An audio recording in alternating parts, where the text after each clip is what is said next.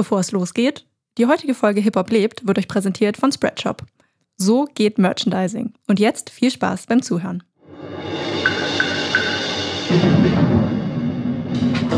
Du hörst Hip Hop lebt, der 360 Grad Kulturpodcast mit mir, Julia Gröschel. Zur letzten Folge in 2023 habe ich Ron Schindler, aka DJ Ron, eingeladen. Er liebt und lebt Hip-Hop seit über 25 Jahren und hat schon alle vier Hip-Hop-Elemente ausprobiert und blieb am DJing und anfangs auch am Produzieren hängen. Von da aus ging es in die verschiedensten Clubs Deutschlands und der Welt, über die Gründung des Labels Flatline, einer eigenen Radioshow, bis hin zur inhaltlichen Produktion von Arte-Dokus. Abgesehen davon war er bei der Geburtsstunde des Splash Festivals dabei und ist seitdem jedes Jahr als Resident DJ dort anzutreffen und betreut seit 2022 auch die Friends and Family Gästeliste. Ich spreche mit Ron in dieser Folge darüber, wie man Gästeliste für Splash bekommt und wie ein Shoutout von Fat Joe. Schafft er es überhaupt noch, alle Rap-Bubbles unter einen Hut zu bekommen? Was ist das Peinlichste, was ihm in seiner Karriere je passiert ist? Wieso hat er noch Lust, mit dem Zeitgeist zu gehen und was seine Träume für die Zukunft sind? All das und noch viel mehr hört ihr in dieser Folge. Viel Spaß! Hi, ich nochmal. Darf ich dich um einen Gefallen bitten? Nur 25 Prozent, die diesen Podcast regelmäßig hören, folgen ihm auch. Können wir einen Deal machen? Wenn dir dieser Podcast jemals Freude oder Aha-Momente beschert hat, wäre es super, wenn du ihn auf der Plattform deiner Wahl bewertest und folgst. Im Gegenzug verspreche ich dir weiterhin wertvolle Gespräche auf die Beine zu stellen. Es bedeutet und hilft mir wirklich mehr, als du dir vorstellen kannst. Tausend Dank vorab und liebe Grüße von mir und dem ganzen Hip-Hop-Leb-Team. Hi Ron, schön, dass du es nach Berlin geschafft hast. Dankeschön, dass ich da sein darf. Wie geht's dir? Mir geht's bestens. Hatte auch eine super Anreise in eine Gegend von Berlin, die ich noch gar nicht kannte. Nordberlin ist hier ein Buch auch tatsächlich busy ab vom Schuss, aber es ist immer die Reise wert, findest absolut, du nicht auch? Absolut. Ähm, wir fangen an mit äh, der Frage, die mein letzter Gast, meine letzte Gästin Vanessa für dich dargelassen hat, ähm, auf die du dich ja hoffentlich vorbereitet hast. Und zwar, was war innerhalb deiner Arbeit und deines Arbeitskontexts das Peinlichste, was dir je passiert ist? Also zum Glück hast du mir die Frage vorher gegeben. Da konnte ich ein bisschen drüber nachdenken und ähm, es gibt bestimmt viel mehr peinliche Dinge. Gerade so im DJ-Alltag passieren auch immer mal peinliche Dinge. Aber eigentlich, wo ich mich wirklich so richtig geschämt habe und äh, woran ich mich noch sehr gut erinnern kann, ist äh, eine Geschichte mit Megalo. Wir haben damals, also DJ Schuster und ich, wir haben äh, Mixtapes rausgebracht, die hießen Diamonds. Und das Konzept war so, dass wir amerikanische RB-Songs genommen haben und da äh, deutsche RapperInnen angerufen haben, um nach äh, 16 Bars zu fragen für diesen RB-Song. Mhm. Also wir haben die sozusagen in einer Form geremixed. Und ähm, Megalo hat uns da einen Part über einen Sierra-Song geschickt. Und ähm, wir haben den ins Mixtape eingebaut und dann war das Splash. Wir haben ganz viel Werbung dafür gemacht. Wir haben äh, Plakate gedruckt. Ich glaube, wir hatten sogar ähm, in, der, in den Umbaupausen hatten wir so einen Trailer laufen. Also lief nicht nur unser Trailer, aber wir haben so eigentlich das erste Mal, das, das erste Mixtape war schon ganz gut erfolgreich, so auch online haben wir dafür Aufmerksamkeit bekommen und haben gedacht, jetzt, jetzt drehen wir nochmal sozusagen, legen wir noch eine Schippe oben drauf und ähm, hatten da auch wirklich sehr viele ähm, prominente RapperInnen aus dieser Zeit. Äh, ich glaube, Curse, Oli Banjo, Harris, Flair war, glaube ich, auf dem ersten und ähm, besagter Megalo, der auf diesem Sierra-Song gerappt hat, und ich treffe Megalo das erste Mal auch direkt auch im Splash und war, ey, hast Mixtape bekommen? Und so, ja, ich habe das jetzt auf der Fahrt hierher angehört und habe festgestellt, dass mein Verse da irgendwie falsch drin ist. Und das war so meine, oh no. und das war so meine Bekanntschaft oh mit Megalo. No. Und da habe ich mich natürlich total geärgert zum einen, weil ich das als DJ schon gehasst habe. Es gab dann viele DJs, die dann so A Cappellas über andere Instrumente mhm. gelegt haben und es war immer nie so richtig, es war irgendwie einen halben Takt verschoben ja, so und so. Dann. Mhm. Ja, und das ist äh, uns in dem Moment auch passiert und es war natürlich mega peinlich. So habe ich Megalo Grober Schnitzer. Ich natürlich, oh, Nimmt das dir immer noch darüber. übel?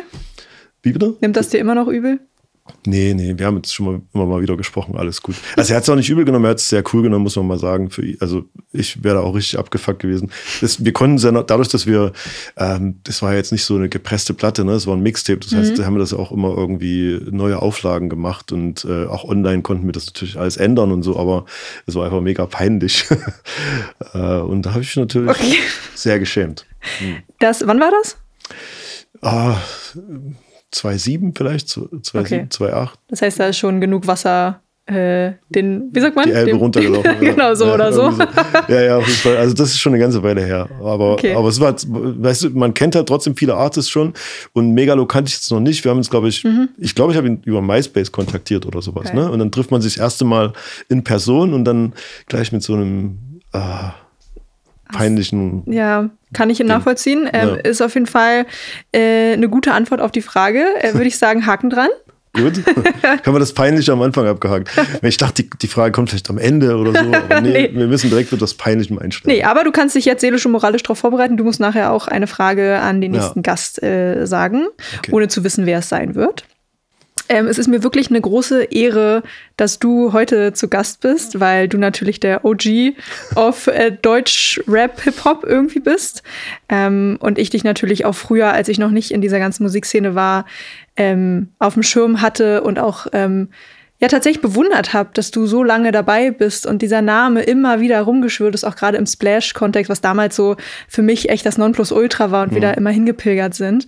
Und ähm, deswegen jetzt finde ich es wirklich einen schönen Moment, dass wir heute hier sitzen äh, und du Gast in meinem Podcast bist. Also vielen Dank, dass du dir die Zeit nimmst. Boah, danke schön. Also ist mir eine Ehre, bei dir zu Gast zu sein und freue mich, dass wir heute ein bisschen quatschen können.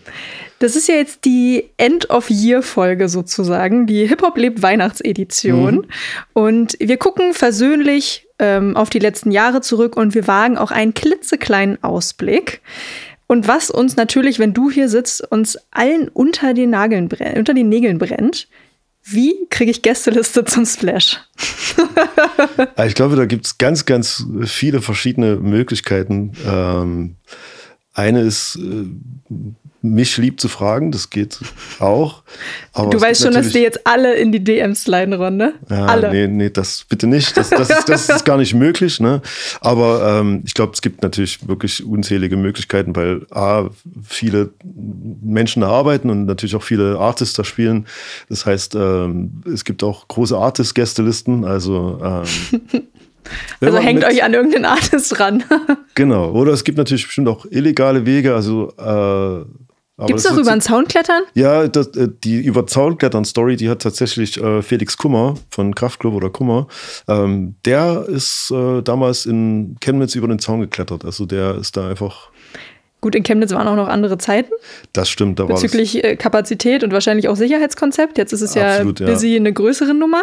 Ja. Aber gibt es, gute Frage, die hatte ich gar nicht vorbereitet, gibt es jetzt noch illegale äh, Menschen, die auf Splash gehen? Ja, also ich, ich bin jetzt nicht so in der Produktion drin, um das alles zu überschauen, aber ich glaube, das gibt schon, also gerade auch so mit diesem Band äh, abmachen und weitergeben ja. und Na gut, das kennen Pässe, wir alle. Pässe und sowas. Also okay, Pässe ist eh also größte Betrugsmasche, ja. die es gibt auf der Welt. Ja, ja. Von daher gibt es mit Sicherheit unzählige Möglichkeiten. Es gibt ja auch, glaube ich, diese Haftbefehl-Story, dass er erzählt, er wäre der DJ von 50 Cent und mhm. wäre darüber zum Splash reingekommen. Was ich so ein bisschen bezweifle, weil 50 Cent nie auf dem Splash gespielt hat. Aber Vielleicht oh, Tatsache, das macht die Geschichte ja noch komischer. Aber ich hat der Security das ja nicht gewusst, an dem er sich vorbei. Ja, okay, da sind ja auch so viele Acts. Also da kann man jetzt auch von einem Seko nicht erwarten, dass er jetzt jeden ja, einzelnen. Eben, ja, von daher, vielleicht ist sie trotzdem true. Wir machen mal eine kleine Zeitreise.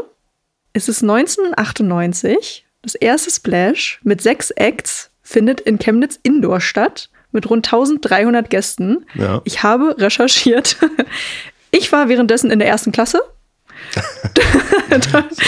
Deutschland ist knapp zehn Jahre vereint. Mhm.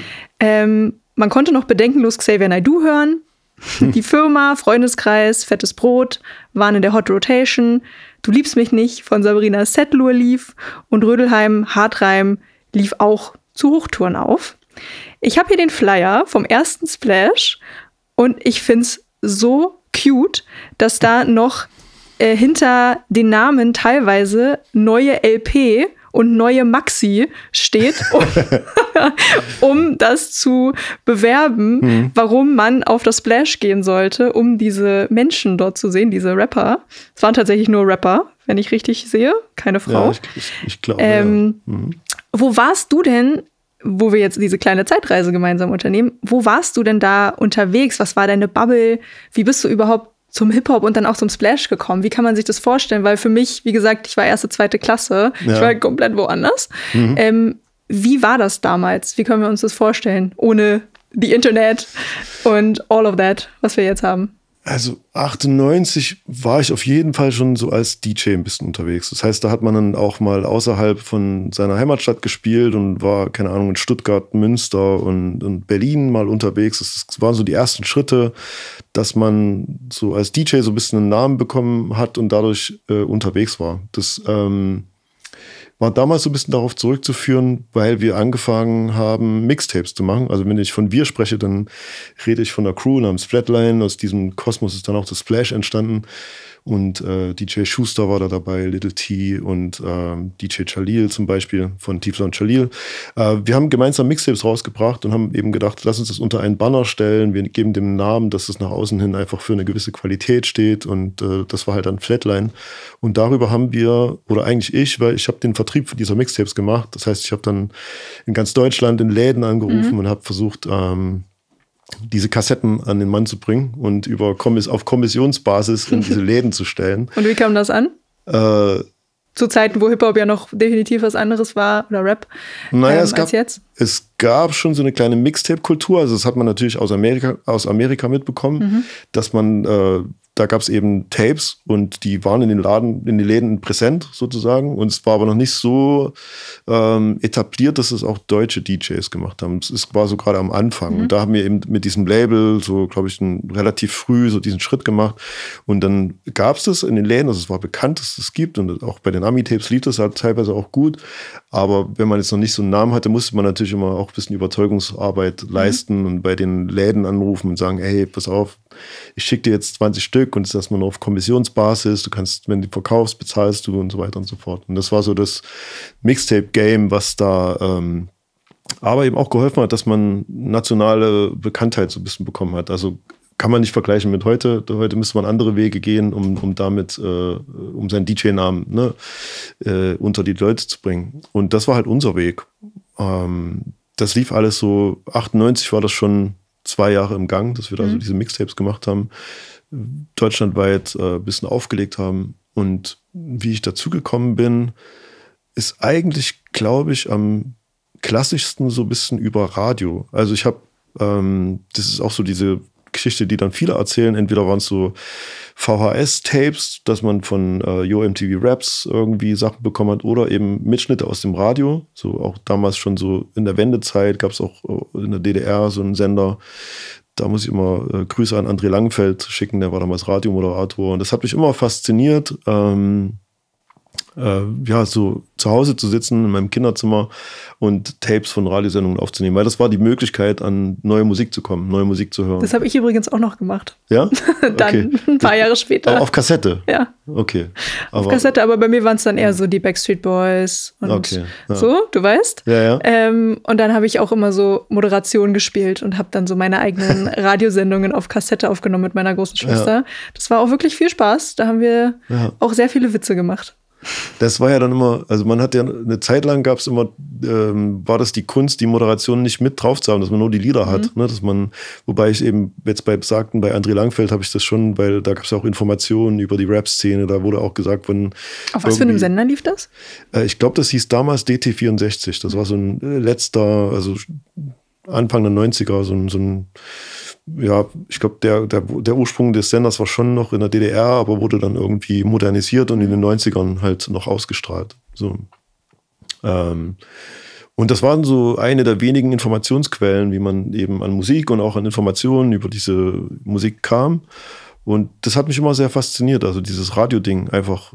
Ich habe dann später auch äh, Tim Westwood äh, aus UK angehört und habe das auch, mhm. ich habe mir extra dafür ein, ein, ein, Kabel von dem Wohnzimmer meiner Eltern in mein äh, Kinderzimmer legen lassen, damit ich da, äh, weil die hatten so eine, so eine ähm, wie sagen, Satellitenschüssel und da hat man BBC ranbekommen und dann konnte ich quasi wow. nachts, wenn, damit ich nicht im Wohnzimmer sitze, konnte ich in meinem Kinderzimmer äh, aufnehmen, also die Radioshows von Tim Westwood aufnehmen. Da waren dann eben damals schon so äh, P. Diddy, äh, Notorious Big oder Old Dirty Bastard oder Mob Deep im Studio zu Gast. Und das hat mich halt immer mega fasziniert, so dieses Radio-Ding, weil das, das hast du ja nur auf so einer Audioebene ja.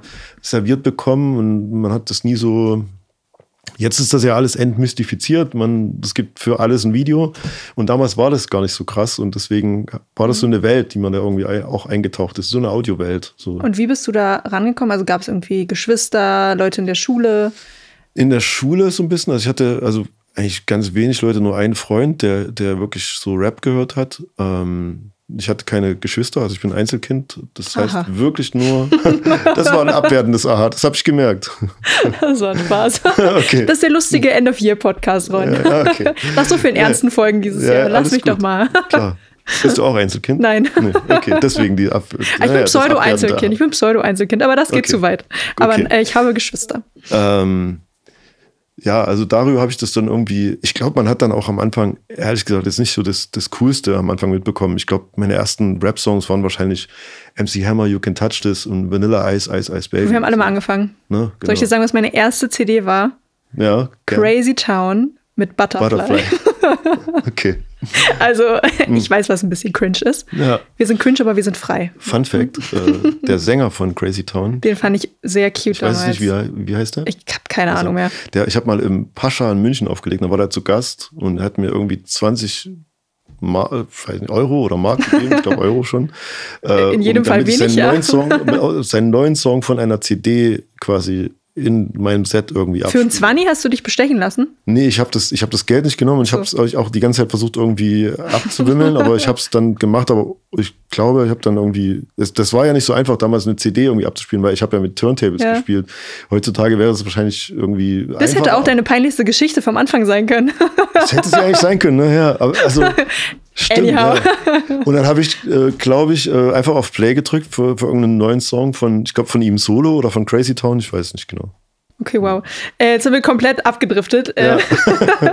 Aber wie kam dann der Link zum Splash? War es einfach nur die Local Connecke über Chemnitz? Naja, man, also man muss sich vorstellen, dass diese Szene in Chemnitz ja dann noch relativ klein ist oder allgemein, glaube ich, in vielen Städten ist das sehr, sehr klein. Ähm, über diese Mixtapes und über darüber, dass wir als DJs unterwegs waren, haben wir dann ähm, Thomas, der einer der Mitgründer vom Splash, der hat im Prinzip unser DJ-Booking gemacht. Und darüber, der ist dann oft mitgefahren und haben wir natürlich auch so ein kleines Netzwerk in Deutschland aufgebaut. Und dann haben wir auf äh, die beiden anderen, Mirko und Jan, sind dann auch noch dazugekommen. Die kamen eigentlich bis aus einer anderen Musikrichtung, aber hatten die Idee, das mit dem Festival und Thomas, der ja eigentlich schon so ein bisschen über uns auch äh, Kontakte und ein Netzwerk hatte, kam mit dazu und die hatten dann die Idee, dieses Festival zu gründen. Das ist also so ein bisschen auch aus unserer Posse damals so entstanden, die, die Gedanken.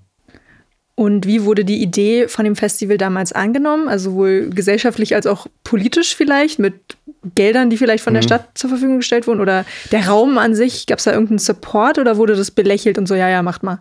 Ich glaube, am Anfang hat man sich ehrlicherweise gar nicht über so, also diesen, also den Weg ist man eigentlich gar nicht gegangen. Auf der einen Seite, auf der anderen Seite war das natürlich damals, gab es dieses Kraftwerk, das ist ein, äh, eine Live-Location in Chemnitz gewesen und auch ein, ein Verein von der Stadt. Ne? Also, und mit dem wollte man zusammen das erste Festival umsetzen.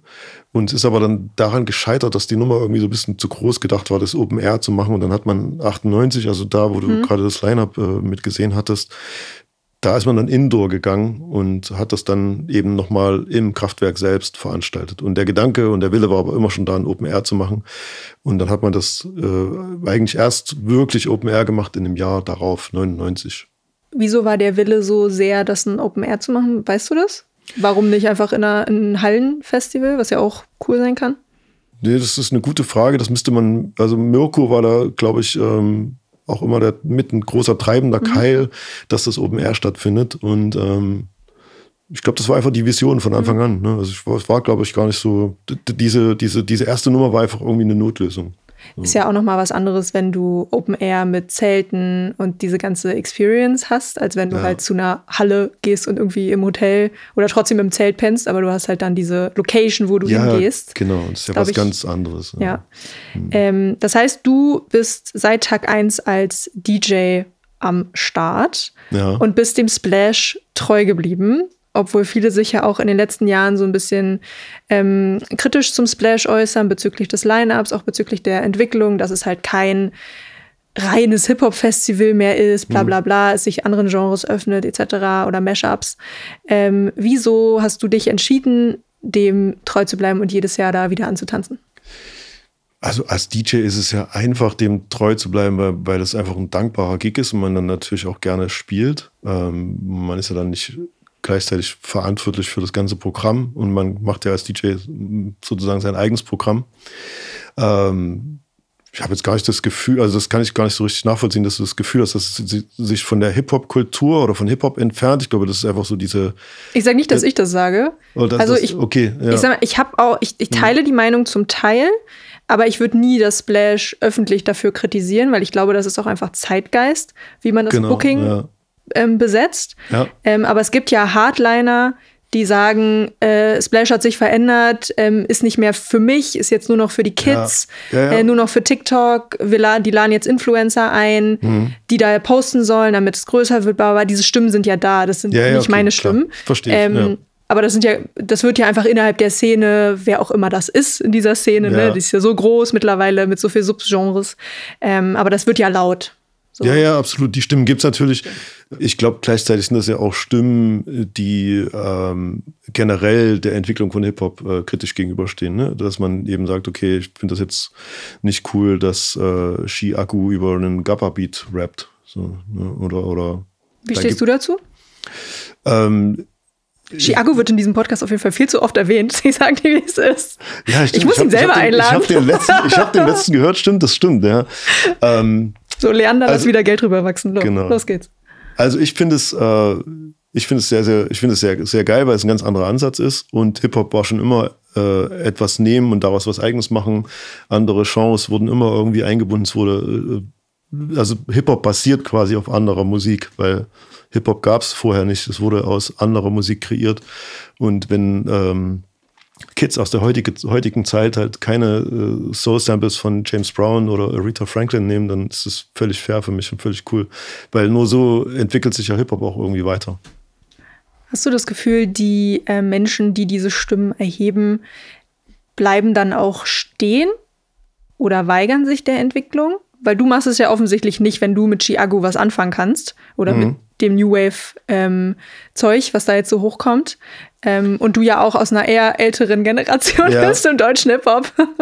Ich, ich habe da eine, sehr große Aversion gegenüber diesem Stehenbleiben. Also das ist schwer zu, vielleicht schwer zu erklären, aber ich bin natürlich auch so als DJ so ein bisschen so ein Hype-Beast. Ne? Also mich interessiert natürlich, mich, mich interessieren neue Hypes, mich interessiert, was ist gerade das neue Ding, was sind die neuen Entwicklungen. Und ähm, das treibt mich total an, das auch diese Entwicklung zu verfolgen und, und äh, Zeitzeuge dessen zu sein und zu verstehen, dass das in 20 Jahren halt irgendwie Classics sind. Das, das macht mir total Spaß und das finde ich total interessant. Und deswegen, ähm, ja, ich, ich weiß gar nicht, ob es so, so, so einen Schlüsselmoment gab, aber ich habe oft eben genau das Gefühl, und das habe ich über viele Generationen erlebt, dass, ähm, und es ist, glaube ich, auch natürlich, dass man äh, Musik in so einem gewissen Zeitraum anders wahrnimmt. Also wenn man jetzt zwischen 20 und 30 ist, dann ist man so in seiner Jugend und nimmt Musik anders wahr. Und wenn man dann äh, Ü30 wird, dann ist es oftmals so, dass man jetzt nicht mehr äh, verstehen kann, warum klingt jetzt das alles anders. Ich habe das doch früher so gehört und das ist mein realer Hip-Hop. Und ich kenne aber halt sehr viele Generationen, für die ganz andere Dinge realer Hip-Hop sind. Also ich kenne die Generation, für die eben Biggie, Nas und Wu-Tang und Queen Latifah und MC Light ähm, die Heroes sind und alles, was danach kam, was nach 2000 schon ab Bad Boy und Diddy und Biggie war das schon dann teilweise irgendwie, oder Jay-Z war dann schon Sellout. Und dann gibt es aber auch die Generation, für die ist ähm, Lil Wayne und Gucci Mane und äh, andere Artists eben das Drake. Ding. Und Drake vielleicht. und die sagen dann, die können es nicht mehr verstehen, was äh, Lil Uzi und Playboy Cardi machen oder so, oder Yeet. Und das ist auch fair, so, aber ich, ich finde es halt interessant und ich glaube, das ist auch eine große Stärke von Hip-Hop, dass es sich immer irgendwie was Neues entwickelt oder was, dass es eben nicht gleich klingt, dass es nicht so klingt, wie es früher klang. War es denn mit der Entwicklung, dass Hip-Hop immer größer wurde, weltweit als Mhm. Jugendkultur oder als Kultur generell, ähm, auch eine logische Konsequenz, dass das Splash immer größer wurde? Denkst du, das hat damit was zu tun oder war es von Anfang an die Vision, auch als Hip-Hop noch kleiner war in den 90ern oder 2000ern, ähm, wir wollen das auch da schon so groß haben? Oder meinst du die Vision, hast du da einen Insight von deinen, von deinen Kumpels? Naja, also ähm, Ich glaube, am Anfang war das schon eine, war das schon erstmal die Vision, überhaupt ein Festival für Hip-Hop zu machen, mhm. weil das damals ja noch so klein war, dass man, äh, dass die Vision schon wahnsinnig war, ein Festival zu machen, wo nur Hip-Hop läuft. Mhm. Und alle anderen oder viele anderen, die in diesem Hip-Hop-Business tätig waren oder auch nur in dem Musik-Booking-Geschäft tätig waren, die haben das für wahnsinnig erklärt, dass wir, dass das gemacht wird. Also sie haben es auch nicht gesehen, dass das funktionieren kann, weil es eigentlich damals nur sowas wie Rock am Ring, Rock im mhm. Park mhm. und so Festivals gab, wo verschiedene Musikrichtungen liefen. War das damals schon so groß wie jetzt? Hm, nein, also das, das erste war, ich glaube, so 12.000, 13.000 Menschen. Ähm, müsste jetzt aber lügen, aber ich glaube, so in dem, mhm. so in dieser ähm, Kategorie war das. Und das war natürlich ein, also das, das erste, was Indo war, da hast du ja vorhin mhm. schon in, gesagt, das waren 1300 Menschen. Ja. Jetzt äh, ist man 99 und man hat irgendwie 12.000, 13.000 Menschen da, die für Hip-Hop da sind. Und das war halt für alle völlig unerwartet, auch für die Macher. Und äh, wie ein Jahr später? Ja, ja. Wie ging das denn? Das ist die gute Frage. Ich glaube, das hat viel mit ähm, auch einem guten Timing zu tun. Also 99 war auch so die, da begann gerade so diese, diese Welle, dass Deutschrap-Artists mhm. erfolgreicher wurden. Also die Beginner wurden auf einmal erfolgreich, Freundeskreis schon vorher natürlich auch. Aber das, ähm, es gibt auch ein kleiner Podcast-Tipp, Summer of 99 Podcast von Jan Wehn, der hat das ganz gut zusammengefasst, was da eben für eine Euphorie entstanden ist in dem Jahr, auch für deutschen Rap. Und ähm, Krass, das wusste ich gar nicht. Ich war gerade ja. so, ich habe gerade richtig mich selber so denken hören. Ja. Ich dachte, Moment, ein Jahr später, was? Ja, ja das, das, war ja das Verrückte. Deswegen war das auch so, äh, dass viele daran nicht geglaubt haben, dass ja. das funktioniert. Und es gab ja nichts Vergleichbares in dem Zeitraum. Ne? Es gab jetzt kein anderes Hip-Hop-Festival so. Und deswegen war das so ungewöhnlich. Und selbst eben die Macher waren natürlich äh, auch von dem Ansturm total überfordert, mhm. weil die das nicht wussten. Und das gibt diese Geschichte, die ich dann gerne erzähle, dass äh, Mirko irgendwie eine Ansage bekommt von der Polizei, dass sie das absagen sollen, weil es ist zwei Wochen vorher und äh, es sind 9000 Karten im Vorverkauf verkauft oder 10.000 und es gibt gar kein richtiges, vernünftiges Security-Konzept. So, wo er sich dann irgendwie über Nacht mit irgendeiner Security-Firma trifft, um da so ein Konzept zu erstellen, um die Stadt ruhig zu stellen, dass die Polizei die entsprechenden Wege mhm. sperrt und dass es überhaupt durchführbar wird. Und, ähm, und nicht das Feierfestival wird und nicht das Feierfestival wird. Genau. Was und die das, Ressourcen angeht, meine ich, Toiletten absolut, und Wasser. Ja, ja und, und äh, also man muss sich ja auch vorstellen, das ist ja dann in einem, in einem äh, Gebiet in Chemnitz gewesen, wo ähm, ja, äh, Bauern oder, oder mhm. Leute gelebt haben. Die genau, meine ich ja, die Infrastruktur ist ja. Ja, man, man musste, fra musste die Bauern sozusagen auch fragen, äh, können wir euer Feld dafür bekommen, dass hier gezeltet wird? Und oh die haben dann äh, natürlich auch, glaube ich, Geld dafür bekommen, dass, dass, für den Ernteausfall, weil die das Feld dann nicht mehr bestellen mhm. konnten und so, solche Geschichten gab es da halt. Ne? Also es war halt alles total ungewöhnlich. Das Umfeld war ungewöhnlich, ähm, dass es ein reines Hip-Hop-Festival ist, war ungewöhnlich und worauf ich hinaus wollte, dass man eben daran erkennen kann, dass selbst die Macher, glaube ich, noch nicht so das im Gespür hatten, mhm. wie viele Leute da kommen könnten. Ihr habt ja 2023 25 Jahre Splash gefeiert. War das ein emotionaler Moment für euch? Ähm, ich muss gestehen, dass diese emotionalen Momente sehr rar gesät sind. Das liegt aber bestimmt daran, dass ich so ein bisschen abgestumpft bin über die Zeit. Ne, also man hat, es geht mir so, ich kann, wenn ich Konzerte besuche, äh, ich habe jetzt nicht mehr so diese, diese, wow, krass, ich sehe jetzt da das Konzert und habe so ein, also es gibt schon noch emotionale Momente, aber die sind nicht mehr so, wie das eben früher war, ne? weil man einfach so viel schon gesehen hat und dann irgendwie so ein bisschen abgestumpft ist und auch so in so einem, so einem Machen drin ist, irgendwie, dass man, also Gab es so aber richtig. nicht den Moment, wo du innegehalten hast und warst so krass 25 Jahre, also minus Corona, aber ja. 25 Jahre bin ich jetzt auch schon irgendwie Teil der, des Festivals und bin so Urgestein und man. Ja, also ich, ich überlege gerade, also es gab so einen Moment, es gab da, es gibt da diesen, ähm, diesen so, so einen Bagger, also es gibt viele Bagger, ich weiß jetzt leider nicht den Namen. Es gibt ja, die, die Bagger auf dem Ferropolis-Gelände haben alle Namen. Ja. Ich glaube, es ist der Medusa-Bagger, da gibt es so eine Plattform, wo man. Der links von der Mainstage? Also genau, wenn man von der Mainstage guckt, links, ja. ich glaube, das ist der Medusa-Bagger, der hat einen Fahrstuhl und mittlerweile eine Plattform, wo man runtergucken kann. Mhm. So. Und äh, ich glaube, an dem letzten Abend war ich da mit Mirko zusammen, unter anderem auf, diese, auf dieser Plattform und äh, das, ich glaube, so eine Umarmung mit Mirko, wo er dann so einfach, wo so gemerkt hat, dass ihm jetzt irgendwie ein Stein vom Herzen gefallen ist, dass es irgendwie alles über mhm. die Bühne gegangen ist, auch wenn, glaube ich, gerade in dem Moment auch das Feuerwerk kommen sollte, es aber nicht kam und die Leute schon gegangen sind und das Feuerwerk dann kam, als die meisten schon wieder auf dem Zeltplatz oh waren. No. Das habe ich gar nicht mitbekommen. Also ich war nicht äh, da an dem letzten Tag. Ja, also, aber irgendwie war das, das, das so ein Moment, wo man äh, ja, und dann Mirko kenne ich ja eben auch schon so eine die ganze Zeit halt einfach. Und ich bin dann natürlich dadurch äh, näher dran, weil ich seine Emotionen oder seine Emotionen mhm. nachvollziehen kann. Da gar nicht so irgendwie, oh krass, UFO 361 ist irgendwie der abschließende Headliner oder, oder, oder Kendrick. Also, es gibt schon immer noch so Momente, aber ich, die sind jetzt ein bisschen rarer, rarer okay. gesät. Also, hm. Du bist ja auf dem Papier kein Mitbegründer vom Splash Festival. Nein.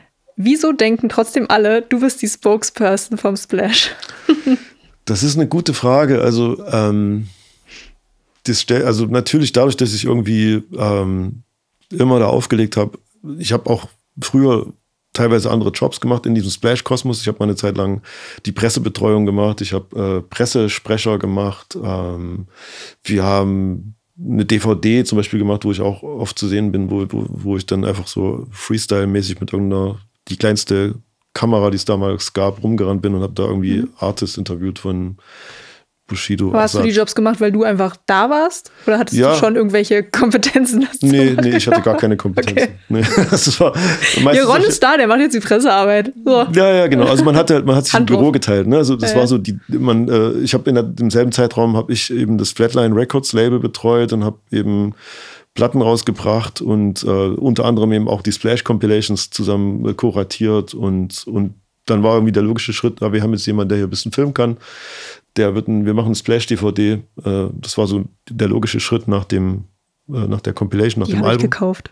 Wie bitte? Die habe ich gekauft. Ja? Hm? Die DVD? Oder? Okay, krass. Also gab es mehrere? Hm. Weil ich habe es gab eine zwei. Eine oder zwei habe ich. Es gab zwei. Ich glaube, eine ist nur mit Konzerten ich glaube, die war sogar die spätere. Die hatte so ein grünes Design. Die grüne, die ist, da gibt es so einen, das nennt sich dann auf der DVD Hauptfilm und da bin okay. ich sozusagen mit so einer kleinen Cam unterwegs und spreche mit ein paar Artists. Was so. damals schon in meinem Wohnzimmer. In meinem Kinderzimmer. Oh Gott, das klingt oh, falsch, ja. aber. ja, das klingt wirklich falsch. ähm, Im Fernsehen. Ja. Und deswegen, äh, ja, war natürlich immer die Nähe da und das kam dazu, dass ähm, die wirklichen Macher einfach natürlich in Chemnitz waren und, und wir damals als DJs viel unterwegs. Mhm. Ne? Das heißt, wir waren da irgendwie schon auch eine gewissen Form Spokesperson damals, als es, als es anlief und losging. Wir haben dann teilweise die Artists getroffen und auch mit Tiefler und Jalil als Band viel unterwegs gewesen und ähm, die hatten ja auch immer dieses, ich glaube, das steht heute noch bei Wikipedia, dass Tiefler und Jalil die Gründer von Splash sind oder so. Aber weil das bei denen natürlich auch so war, dass sie viel unterwegs waren und man hat ähm, die Leute. Ja, die Assoziation dann, ist halt sehr schnell. Die Assoziation da, ne? ist da und äh, ist natürlich auch immer ähm, Chemnitz, das ist eine kleine Stadt, aber im Hip-Hop-Kosmos hat sie immer so ein bisschen was bedeutet und dann gab es halt eben die Machenden aus der Stadt mhm. und da war man irgendwie immer ein Teil davon, deswegen mhm. hat man immer so die Assoziation ja, Aber ich bin kein Gründungsmitglied und habe diverse äh, Jobs da irgendwie mal gemacht und aktuell auch wieder, aber auch viele Jahre nicht. Also ich habe da auch viele Jahre einfach nur, bin da als DJ hingefahren, mhm. habe da aufgelegt und habe da gechillt.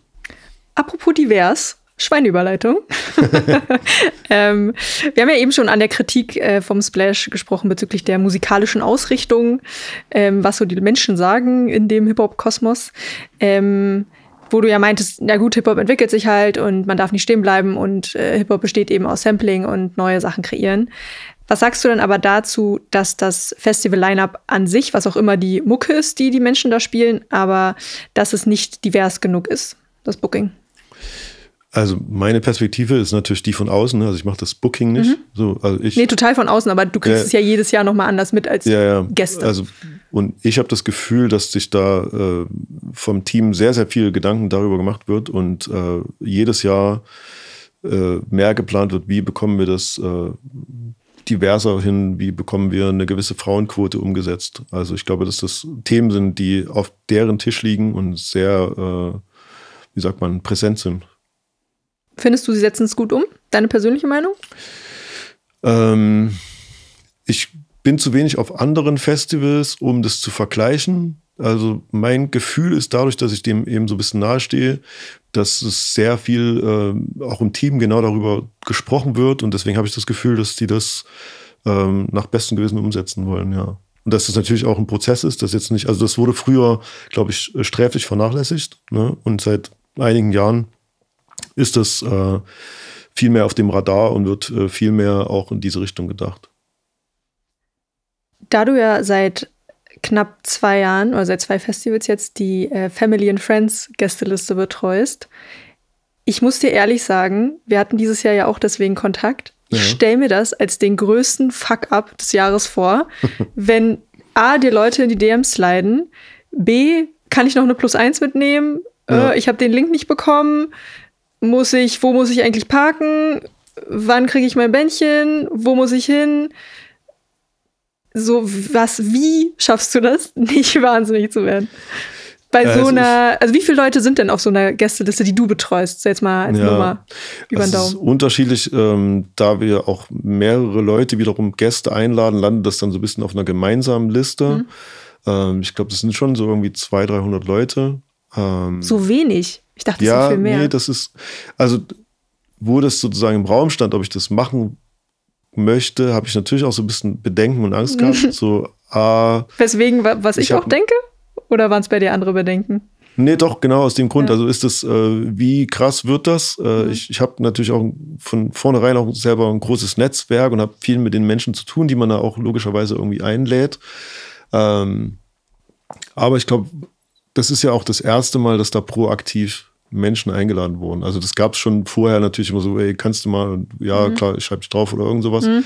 Aber dass da eine, äh, proaktiv jemand sitzt der Menschen anschreibt und sagt, äh, das habe ich auch gemacht, jetzt nicht mhm. nur irgendwie passiv da gesessen und habe gewartet, bis jemand schreibt, mhm. ob er auf die Gästeliste kann, sondern der, der Job war ja schon, äh, Entschuldigung, der Job war ja schon, dass ich da ähm, proaktiv Menschen anspreche, anschreibe und sie einlade. Und das war ja auch der neue Weg, weil man das vorher nicht gemacht hat und man wollte wieder ein bisschen mehr diesen Community-Gedanke unterstützen und ähm, ja, auch diese Begegnungsstätte, die das Festival ist, fördern. Wurde das gut angenommen in der Außenwirkung? Also klar, schreibst Leute auf Gästeliste, Leute haben dich lieb. Ja, ja, also das wird, das wird, glaube ich, gut angenommen. Und es liegt aber auch immer so ein bisschen daran, wie dann die äh, Begebenheiten vor Ort sind. Also wie ist das, wie kann das Begegnen halt stattfinden in so einem Festival-Kontext, wo auch ein Arbeitsbereich ist und mhm. sowas. Ähm, das war im ersten Jahr, wo ich das gemacht habe, 2022, meiner Meinung nach ein bisschen besser als 2023. Aber ähm, Wieso? so vom der, der Grundsatz ist halt, dass da einfach wirklich wieder mehr auch diesen Backstage, Messe und äh, Kontakt, ähm, Begegnungsstätte zu sein. Ich muss sagen, ich war dieses Jahr einen Tag da, mhm. weil ich es anders nicht einrichten konnte, wegen hin und her fahren etc. Ähm, und ich muss sagen, ich fand es auch schwierig, weil es so natürlich so ein Riesenareal war und also ist es ja immer, aber dann gab es äh, verschiedene Backstages noch, darauf wollte ich hinaus. Ja, ja. Dass manche Leute durften dann nur in den einen Backstage und die anderen nur in den. Und es war dann halt so beim Connecten so ein bisschen, weißt du, der eine konnte irgendwie Free Drinks holen, aber nur an der Bar und dann muss, musste der irgendwie mit fünf Gläsern zurückkommen, weil wir, ja. weil wir da alle nicht rein durften. Ja. Und äh, der eine durfte, weiß ich nicht, richtig Backstage. Und äh, es war so ein bisschen, ich fand es verwirrend teilweise, ja. weil das Gelände eben so groß und allein der Backstage-Bereich relativ groß ist. Ähm, hier direktes Feedback, das, das fand ich ein bisschen undurchsichtig. Ja, also das ist jedes Jahr so ein bisschen ein Problem, dass es äh, für alle auch ein bisschen überfordernd ist und die Bereiche natürlich irgendwie alle voneinander getrennt sein müssen, teilweise mhm. auch zusammen liegen. Ähm, ich, ich glaube, das hat eben dieses Jahr nicht so gut funktioniert, mhm. dass, ähm, dass diese Begegnungsstätte zu schaffen. Mhm. Ähm, man hat halt zum einen diese das Backstage, wo die Container sind, wo natürlich Garderoben sind, wo die Artists auch so ein bisschen einen Ruheraum benötigen, den hat man immer so ein bisschen ja.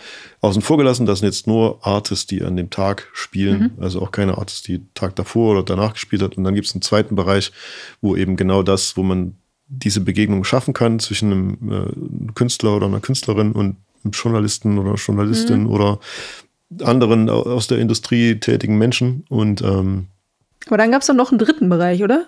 Nee, eigentlich nicht. Da okay. hast du dich in die Irre führen lassen von äh, einem. Ja, ich glaube, der eine Seku ja. aber auch nicht ganz so konform mit den Bändchen. Ja, das, das ist ja natürlich auch immer noch ein Festival. Also null Kritik, ne? Ich finde es dann immer nur so, ja. man ist ja selber dann so, also ne, ich weiß es ja nicht besser als der Seku ja, in dem Fall und wir sind halt beide so, wir wissen es nicht. Es gibt auch manchmal, es gab auch die Momente an dem ersten Tag dieses Jahr, dass der Seku nicht wusste, was welcher Bereich ist und äh, selbst irgendwie ich mit einem, ich glaube, weisungsbefugt Pass nicht mal in den Bereich gekommen bin äh, und gesagt, nee, da kommst du jetzt nicht rein, aber das steht, na, nee, Anweisung, klar.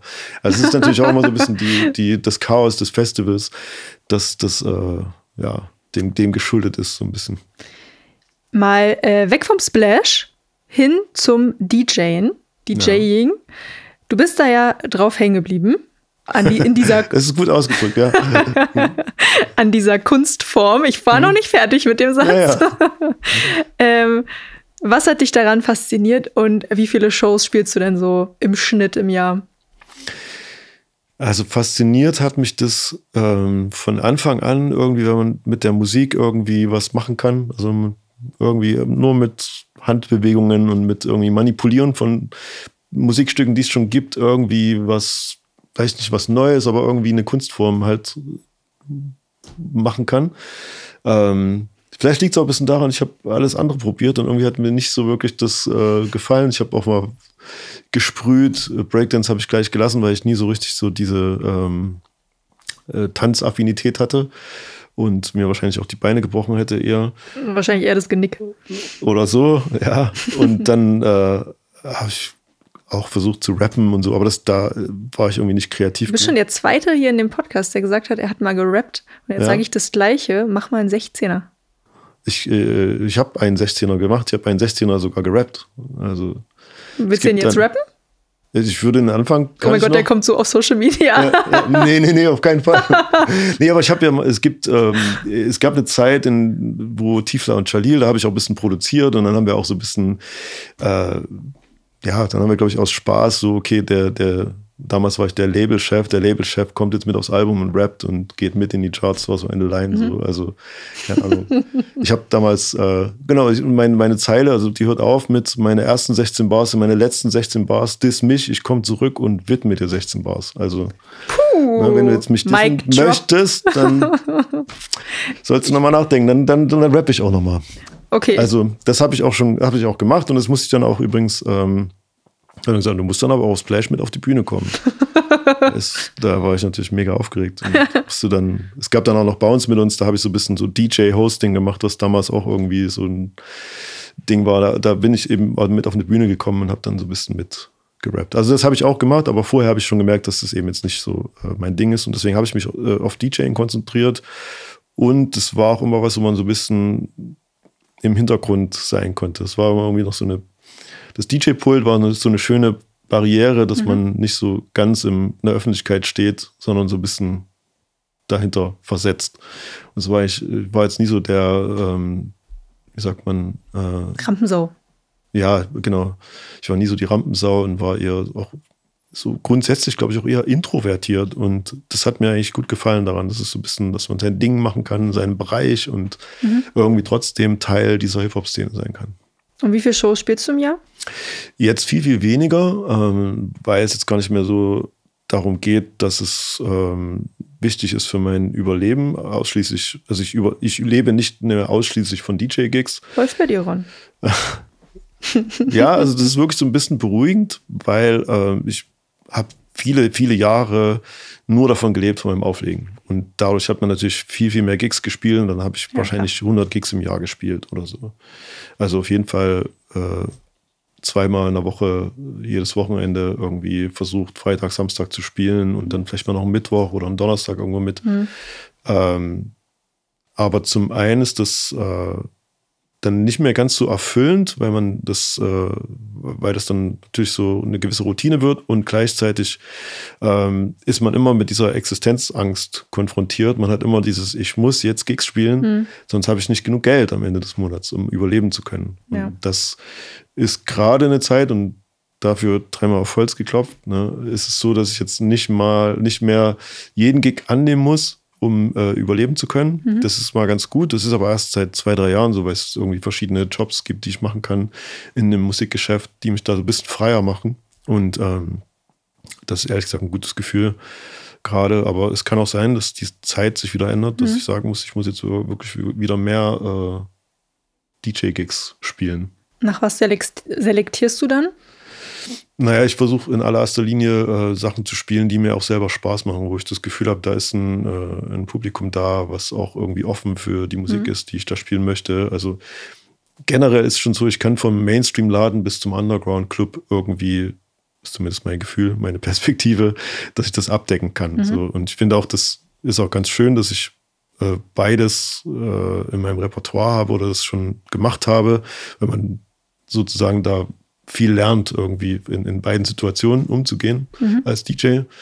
Ähm, aber mich zieht es natürlich ein bisschen mehr auch in die Läden, wo es, wo ein bisschen noch mehr, es geht ja in Clubs nicht ausschließlich um Musik. So, die Zeiten sind ja leider vorbei. Ne? Also du gehst nicht mehr in den Club, um neue Musik zu hören. Die ich gehe gar nicht mehr in den Club ran, sagt dieses. Naja, siehst du. ne? Also ähm, geht man, man geht auch nicht mehr, früher ist man auch in den Club gegangen, um Menschen kennenzulernen. Äh, das ist ja auch nicht mehr so. Macht man auch nicht mehr? Was macht man denn in Clubs dann, wenn man nicht Musik hört und nicht Menschen kennenlernt? Ja, das, das frage ich mich eigentlich auch. Ne? Was macht man da? Aber. Ähm, Hä, aber das ist genau der Grund, warum ich in den Club gegangen bin. Ja. Naja, es ist ja, ist ja nachvollziehbar. Es ist ja auch eine, eine natürliche mhm. Entwicklung, mhm. die stattgefunden hat auf allen Ebenen. Ähm, aber was bleibt da noch?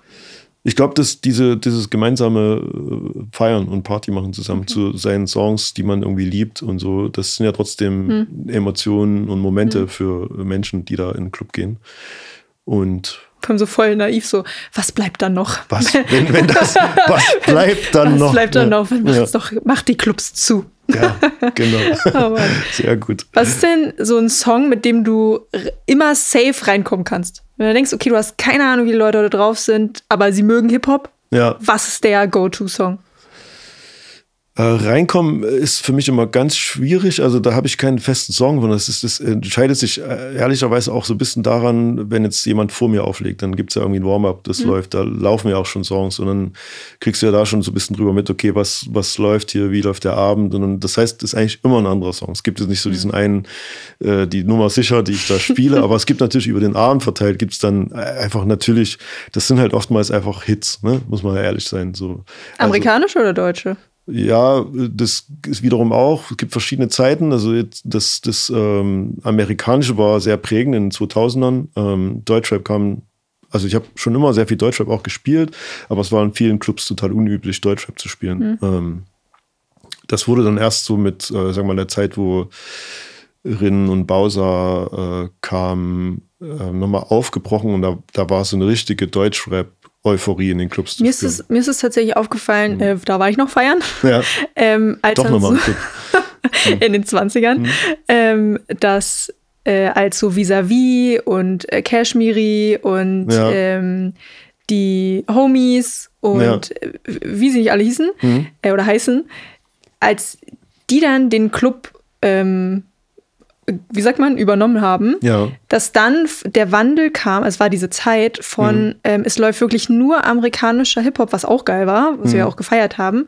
Und dann gab es halt so dedicated nur Deutsch-Rap-Partys und es war halt mein feucht gewordener Traum. Und ich war ja. so, oh Gott, ich muss ins Prince Charles. Wenn ich, da, wenn ich diesen Samstag verpasse, dann ja. ist mein Leben vorbei.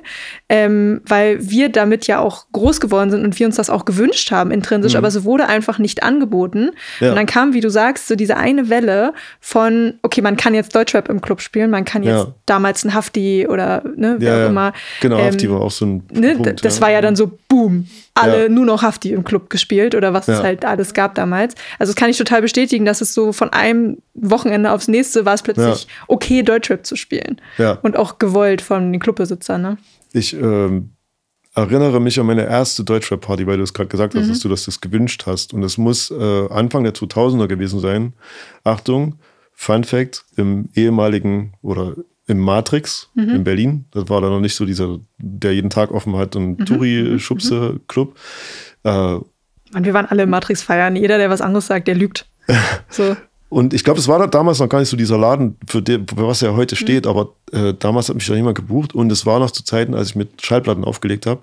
Das heißt, ich musste mein ganzes Arsenal an Deutschrap-Platten in Plattencases packen und nach Berlin fahren, um Deutschrap zu spielen. Und mhm. es gab praktisch keine Hits. Also es gab vielleicht einen Hit und das war Harris, Schöne Menschen. So, und das war der einzige oder vielleicht noch ASD, äh, Sneak Preview und so mhm. Afro Prime Monster. Das waren so die äh, sag ich mal, die drei mhm. Go-To-Hits, die man da hatte. Wo die Beats aber auch einfach böse sind. Ja, absolut. Aber dann, was spielst du dann danach? Und das war halt schwer. so einen ganzen Abend mit so einem Plattencase. Also drei Songs. Da, also ich meine, ich hatte viel, sehr viel Deutschrap, ja, ja. aber den Abend zu gestalten war natürlich mega schwer. Und heutzutage, und das habe ich dann auch erlebt, weil wir, ähm, ich sage jetzt mal wir, damit meine ich eigentlich so ein bisschen die DJs aus dem Osten. Ich weiß nicht, warum das so war, aber im, im östlichen Raum lief immer ein bisschen mehr Deutschrap im Club. Ich habe das dann gemerkt, wenn ich irgendwo im Westen gespielt habe. Wir hatten hab. ja nichts. Wir hatten ja nichts. Deswegen haben wir uns an Deutschrap geklammert. Aber es war wirklich so, dass wenn ich teilweise in dann, keine Ahnung, in Karlsruhe oder in Köln gespielt habe, dass ich da mit Erschrecken feststellen musste, dass Deutschrap überhaupt nicht funktioniert. Also dass eben selbst zu diese gesetzten Hits. Kannten die das aber?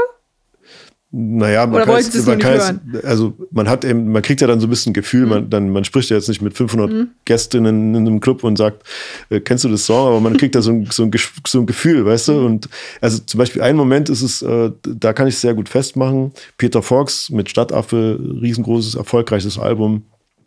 In, in, in, in Chemnitz war alles neu, ein Riesenhit. Und ist es jetzt auch mhm. fairerweise überall in Deutschland. Aber äh, das war halt so in meinem Set und ich habe alles neu gespielt und ich war irgendwo in, in Bayern oder so, habe alles neu gespielt. Und ich habe richtig gemerkt, dass die Leute mich komisch angucken, was das soll, was ich hier spiele und so. Und dann habe ich gedacht, okay, äh, nee, das funktioniert hier nicht. Okay.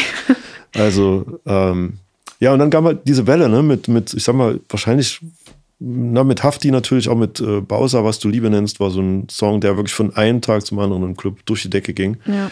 wo man das richtig mitverfolgen konnte, wie das jetzt zu einem Nummer 1-Hit wird. Ähm, und da, das haben wir dann auch bei den westdeutschen DJ-KollegInnen gemerkt, die dann gesagt haben, ey, wir müssen uns mit Deutschrap irgendwie beschäftigen. So, das haben wir gar nicht gemacht. Ne? Also für die, mhm. da lief halt Tiger im Club. Und, auch cool. Ja, aber aber das, die hatten dann nie so, das war halt auch etwas, ähm, wo ich immer das Gefühl hatte, ich war halt sehr aktiv in dieser Deutschrap-Szene.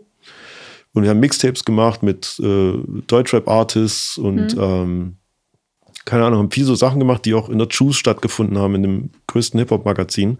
Und man hatte das Gefühl, dass es so in, diese, in der Clublandschaft überhaupt keine Resonanz gibt oder dass die mhm. das nicht.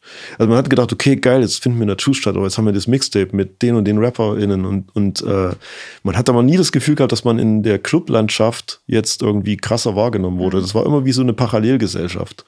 Dass es so die, die Clubszene gibt und die Deutschrap-Szene. Und dass es wirklich mhm. so zusammengeführt wurde, mhm. war wirklich eigentlich erst so mit Hafti, Rin, Bowser, weil das auf einmal veritable Club-Hits waren, die liefen und damit auch, äh, ja. sag mal, Otto Normalverbraucher oder Verbraucherin abgeholt haben im Club auf Deutsch. Ja. Ist ja auch, liegt ja auch so ein bisschen daran, wenn du jetzt äh, 50 Cent auf Englisch über Candy Shop rap, dann ist es voll okay und läuft so durch. Wenn das mhm. aber jetzt jemand auf mhm. äh, Deutsch machen mhm. würde, wäre es erstmal irgendwie anstößig und äh, würde, oder das braucht ja auch eine Gewöhnungszeit, ja, dass die Leute total. sich daran gewöhnt haben, dass deutsche Sprache im Club läuft. Ja, und der Rest ist Geschichte. Ja. Bereitest du dich denn auf die Shows vor oder bist du so wie wenn ich das AUX-Kabel auf einer Party habe und ich sage, und jetzt noch den Hit und jetzt noch den Hit und dann packe ich random Hits in die Warteschleife ja. und äh, fühle mich äh, wie der coolste DJ der Welt. Wie machst du das? Ist ganz verschieden. Also ähm, ich sag mal, früher habe ich das wirklich einfach so aus der Hüfte geschossen immer. Mhm. Weil, weil das natürlich auch so ein bisschen daran liegt, dass man eine Routine hat. Man legt irgendwie jedes Wochenende auf und ist dann immer unter Menschen und hat irgendwie natürlich auch einen Erfahrungsschatz. Und man hat viele Partys schon erlebt, hat die, die gesehen. Das, und man hat so ein Gefühl auch für die Menschen, die auf dieser Party sind, was man da spielen kann oder nicht. Ähm, mittlerweile gibt es manchmal so Special-Partys, wo ich denke, okay, da, dann bereite ich mich schon ein bisschen vor, lege mir so einen Ordner in meinem Serato an und, und gucke so ein bisschen, was ich vielleicht mitspielen mhm. will.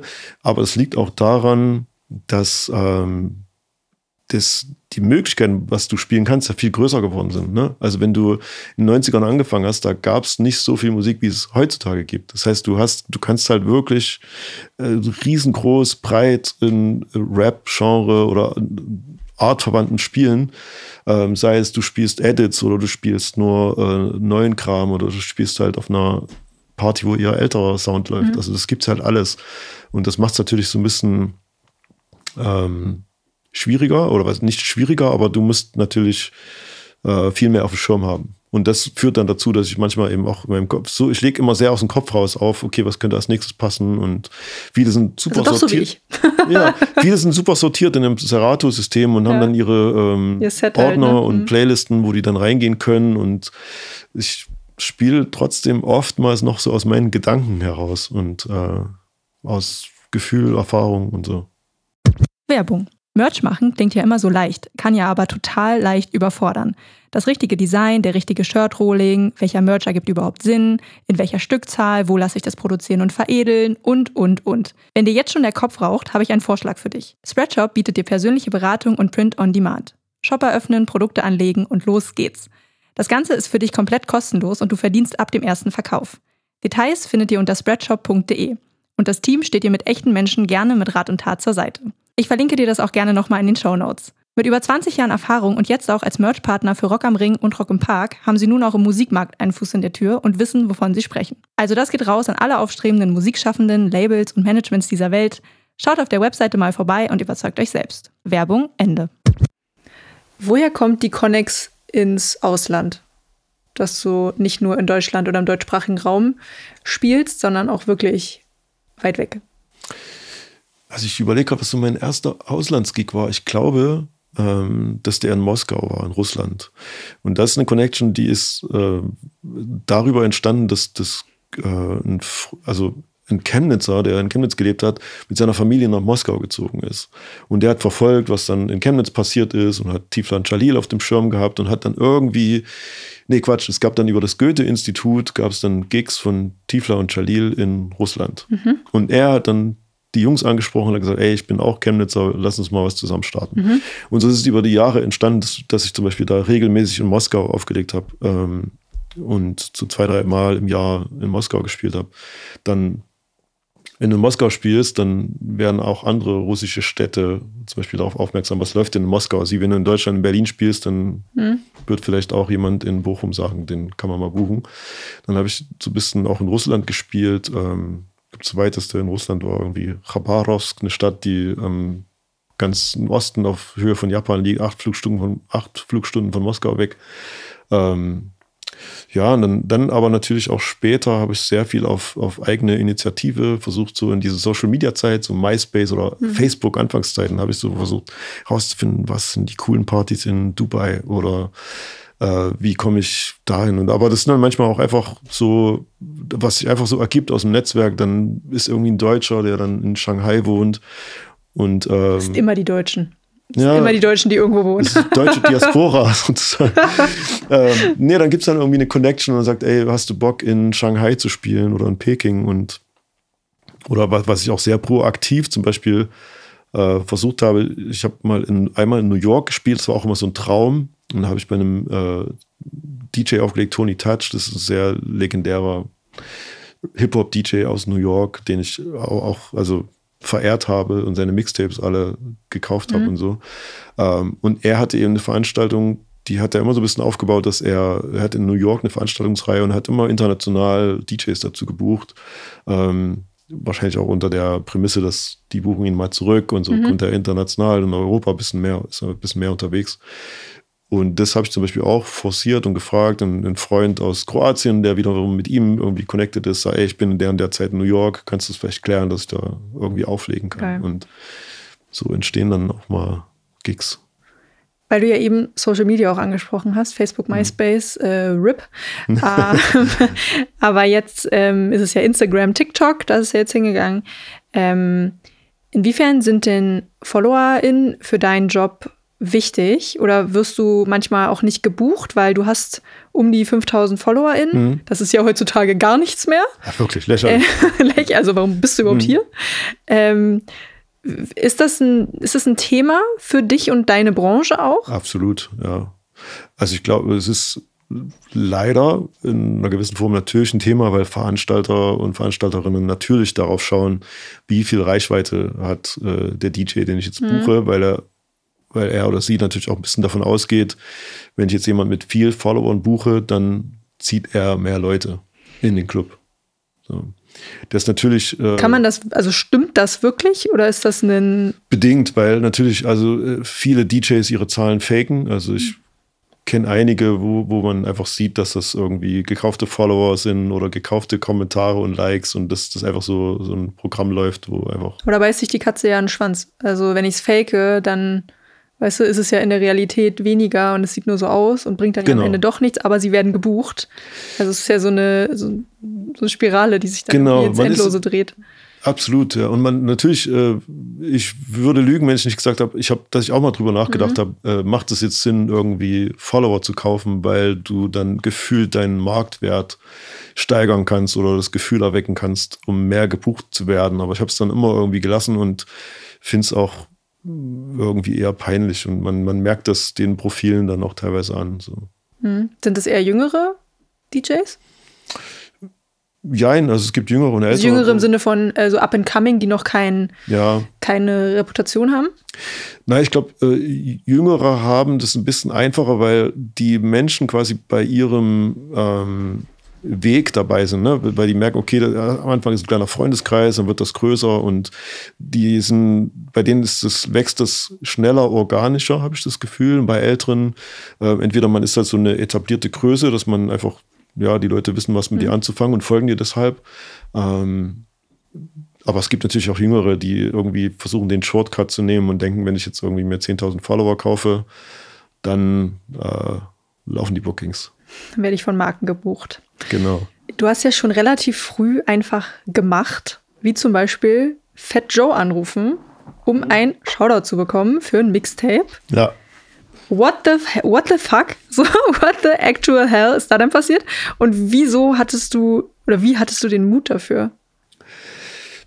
Also, das ist alles aus dieser Mixtape-Ära. Ne? Das heißt, als DJs musstest du Mixtapes rausbringen, um über deinen lokalen ähm, Bekanntheitsgrad rauszukommen, mhm. dass du mehr Gigs bekommst. Und ähm, ich glaube, wir haben das eben relativ früh begriffen und relativ früh dafür großen Wert gelegt. Und dann haben wir natürlich die Vorbilder aus Amerika gehabt, wie Funk Master Flex, DJ Clue oder Doo-Wop und Tony Touch, den ich vorhin schon mal genannt hatte.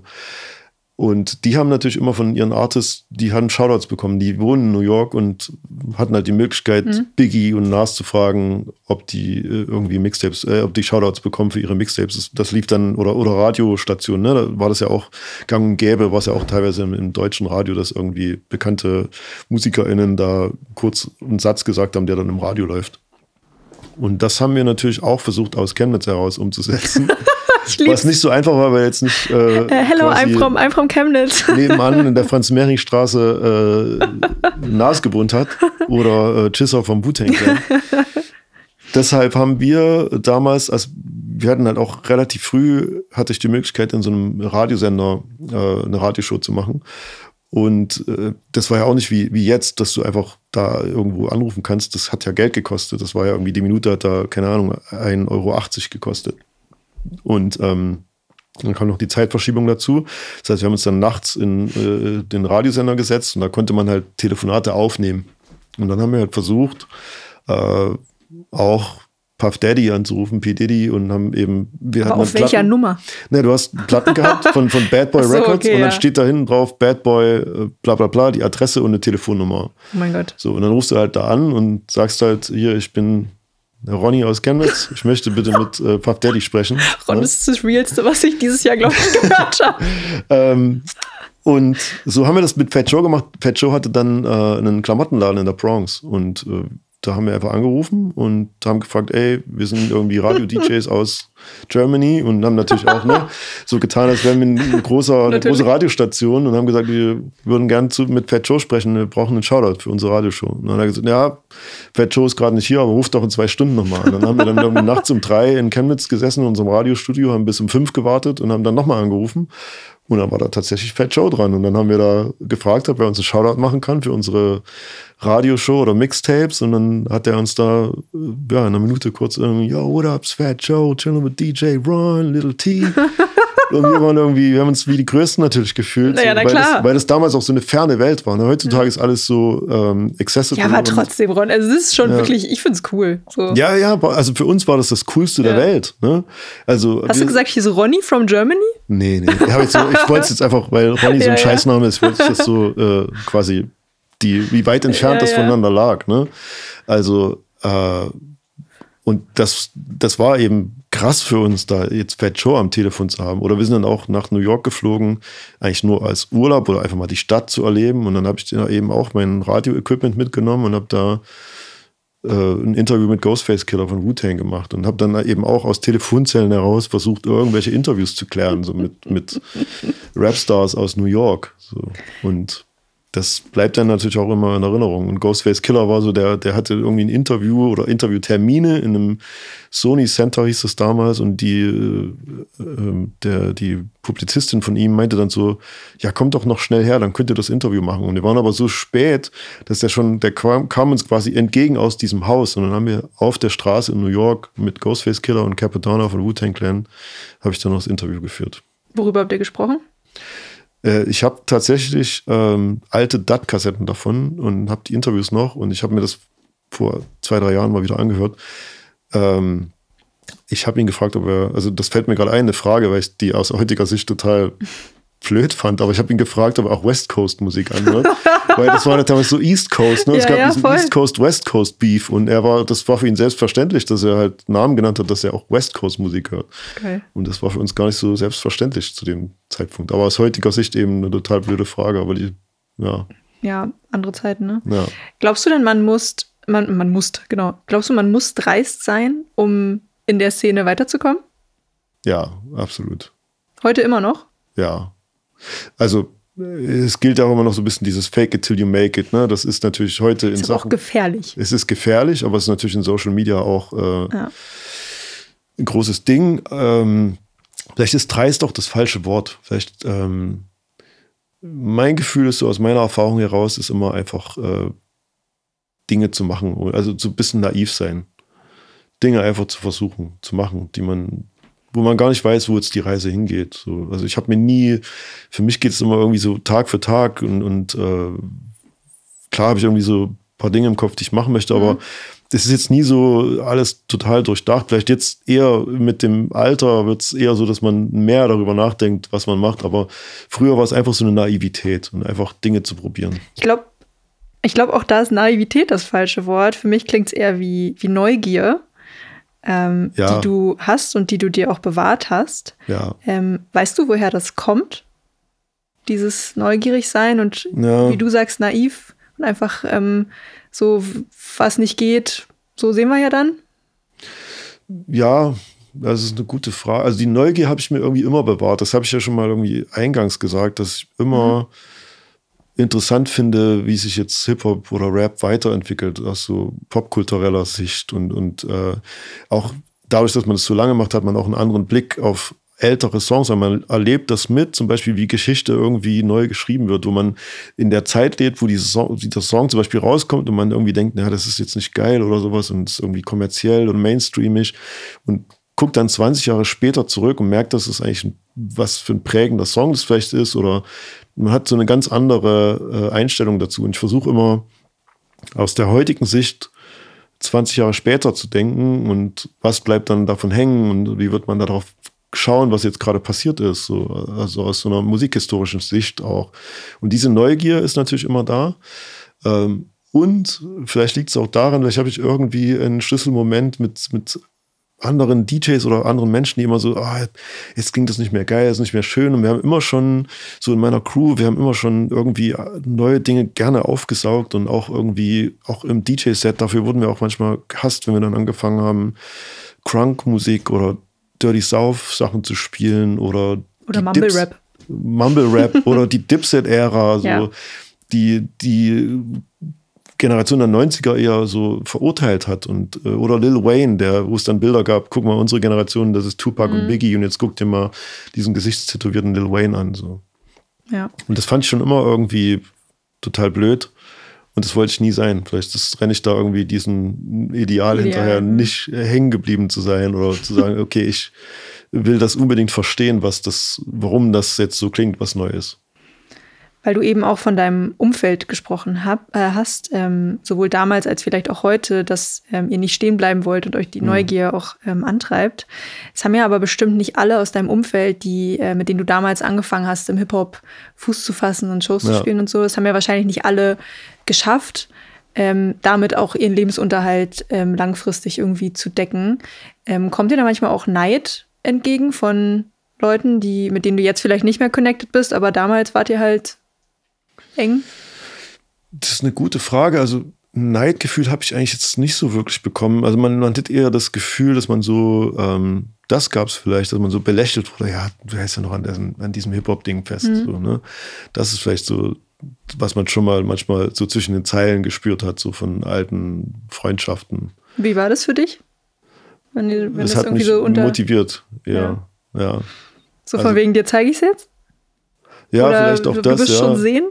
Ja, genau. So irgendwie, es ist ja für mich auch eine spannende Reise. Ähm, ich habe keine Ahnung, ich äh, kann ich in fünf Jahren noch irgendwie als DJ aktiv sein? Ich bin jetzt in einem Alter, also das fragten mich auch meine Eltern oder Freunde, so, wie lange willst du denn das noch machen? Ne? Was sagst Und du dann? Ich weiß nicht. Also ich, für mich gibt es da jetzt erstmal keine Grenze, aber vielleicht gibt es vielleicht für, für Menschen im Club eine Grenze zu sagen, ich will jetzt den Opa nicht beim Auflegen sehen. Und ähm, verstehen aber deine Eltern, was du machst? Ja, ich glaube schon. Ja. ja.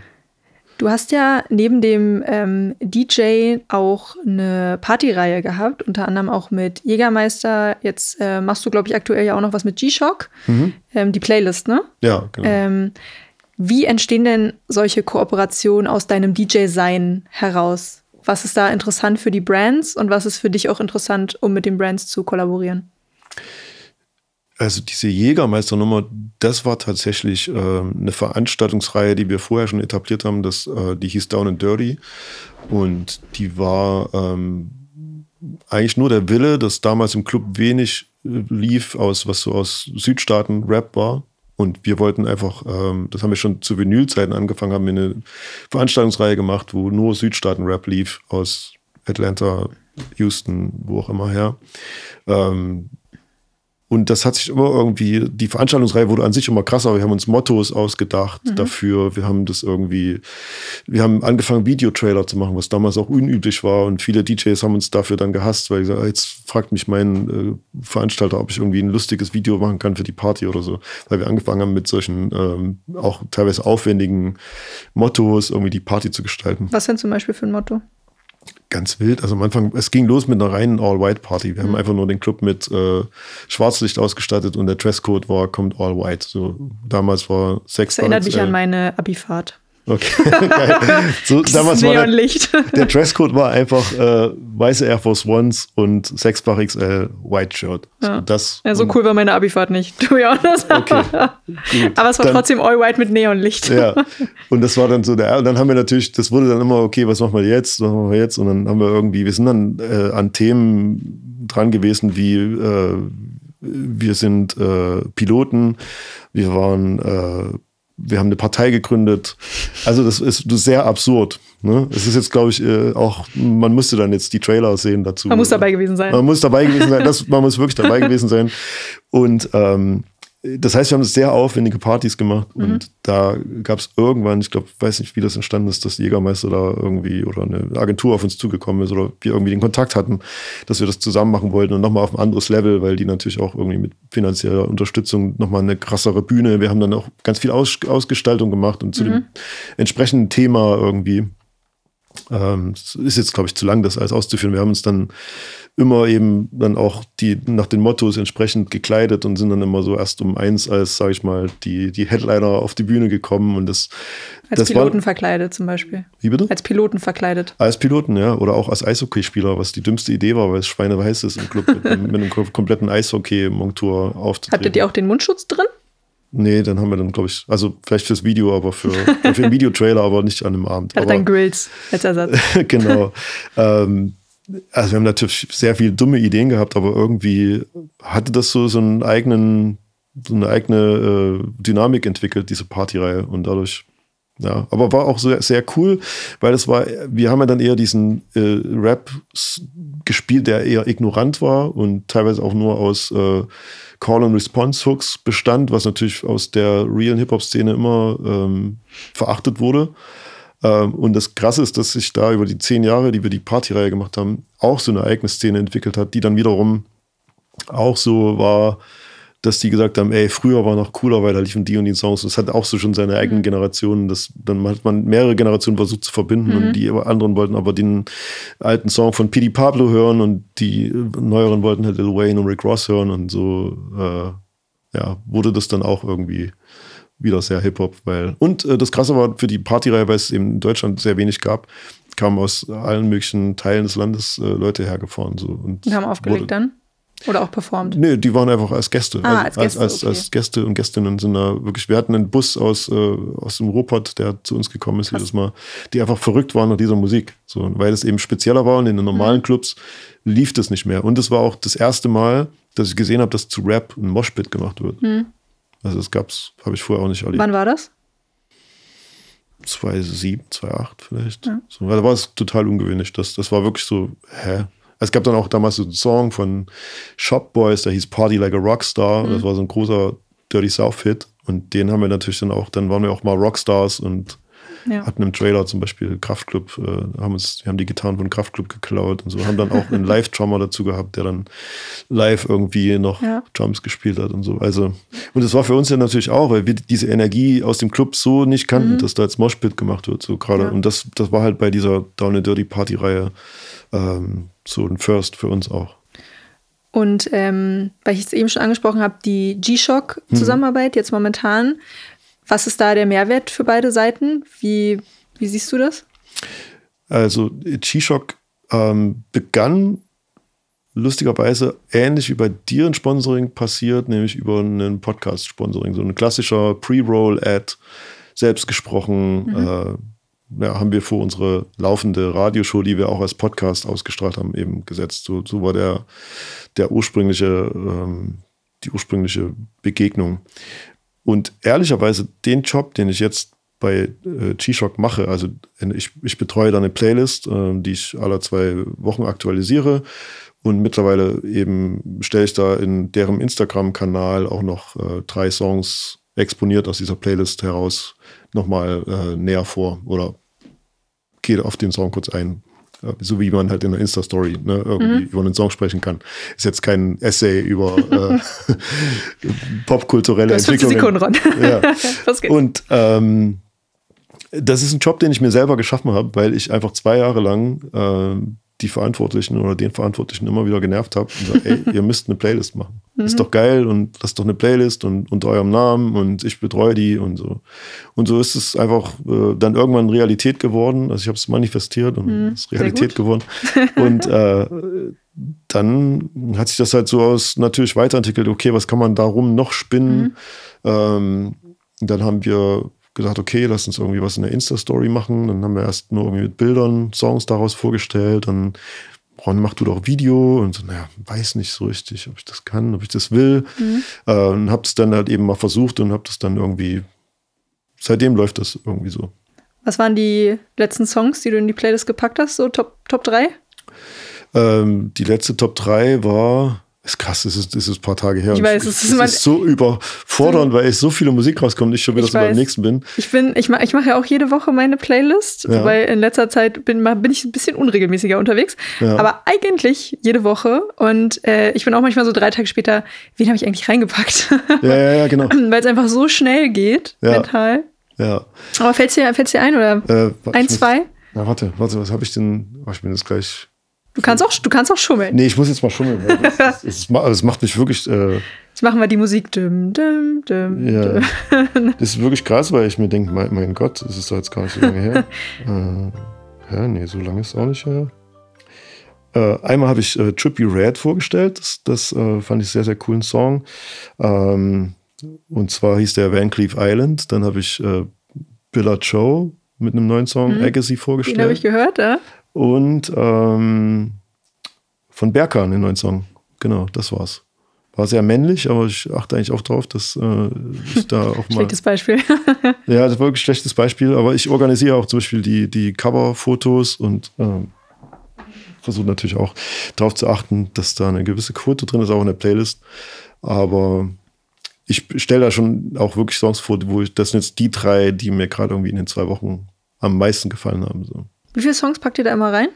In der Playlist sind es so 30, 40, je nachdem, manchmal auch 50. Alle zwei Wochen packst du 30 Songs rein? Ja, aber ähm, nicht, nicht, nicht Deutschrap nur, ne? Also, ja, ja. Ja, Trippy ja, Red halt. Genau. Trippy Red ist leider kein Deutscher. ja, ja, genau. Und ähm, ja, und dann versuche ich halt drei, wo ich sage, mhm. das sind jetzt die, die mir irgendwie am meisten hängen geblieben mhm. sind und die ich irgendwie am schönsten finde, die stelle ich dann vor. Du hast ja eben gesagt, dass du vom Radio zum Podcast kamst mhm. und dann zu der G-Shock-Collab äh, irgendwie langfristig. Wieso hast du denn mit beidem aufgehört? Radio und Poddy? Schon vor ein paar Jahren. Also Radio war und ist eigentlich immer noch ein großer Traum von mir, weil das das Ding ist, was ich auch am Anfang erzählt habe, dass darüber bin ich so mit Hip-Hop in Kontakt gekommen. Das war für mich immer ein großes Mysterium, in irgendeinem Raum sitzen mit viel Musik und das nach, das wird gesendet und das hören Menschen. Ne?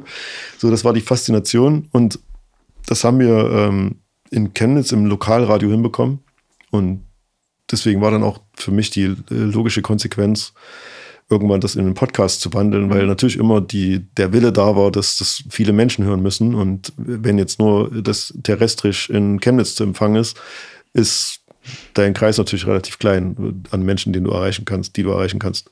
Und deswegen haben wir dann sehr schnell äh, sind wir dieses Podcast-Thema gegangen und haben auch ähm, die Radiosendung mit Musik einfach hochgeladen über iTunes. Mhm. Äh, relativ früh, auch 2007, 2008, 2006 vielleicht sogar, bin mir nicht ganz sicher. Also wo Podcasting noch neu war und wo du immer jemanden erklären musstest, was ist Podcasting überhaupt. Da haben wir schon Podcasts gemacht. Das war ja dann sogar noch vor der ersten Podcast-Welle, oder? Absolut, ja, ja. Wir waren wirklich, später, also, ich. Ich, man macht das eigentlich nicht so gerne und ich sage es auch nicht so gerne, aber wir waren wirklich einer der ersten oder vielleicht der erste Hip-Hop-Podcast. Mhm. Ich habe das dann. Äh, umso schade, umso schade, dass ja. es den nicht mehr gibt. Ja, es hat eigentlich nur personelle Gründe gehabt. Mein äh, Co-Moderator Jan, der ist irgendwann von Chemnitz nach Berlin gezogen und wir haben das immer im. Und er war nie mehr gesehen. und er war nie wieder gesehen, genau. Ähm, und ich hatte eigentlich auch den Wunsch, das irgendwie mal in einer anderen Form zu machen, weil das immer so eine trotzdem eine One-Man-Show war. Die ganze Arbeit habe ich immer gemacht. Ich habe dieses vorbereitet, recherchiert, die Musik rausgesucht. Ich habe es geschnitten, ich habe es online gestellt, auf allen Portalen versucht zu vertreiben. Ich habe irgendwie selber einen RSS-Feed angelegt, damit ich irgendwie das damals als Podcast online stellen mhm. konnte. Ähm, habe Cover angelegt zu den Episoden, habe äh, das auf Mixcloud hochgeladen und äh, ähm, ja, auf, für iTunes verfügbar gemacht und eben später Spotify. Ähm, er ist dann weggezogen. Ich hatte dann eigentlich immer noch das Interesse, das irgendwie weiterzuführen, aber es hat sich nicht so wirklich ergeben. Und ähm, das war auch ein Job, wo nie Geld geflossen ist. Mhm. Das heißt, man hat das immer ehrenamtlich und einfach nur aus. Äh, Wir haben alle ein Hip-Hop-Ehrenamt. Blinden, äh, ähm, wie sagt man, ähm, Zwang oder, oder, oder Engagement das einfach gemacht.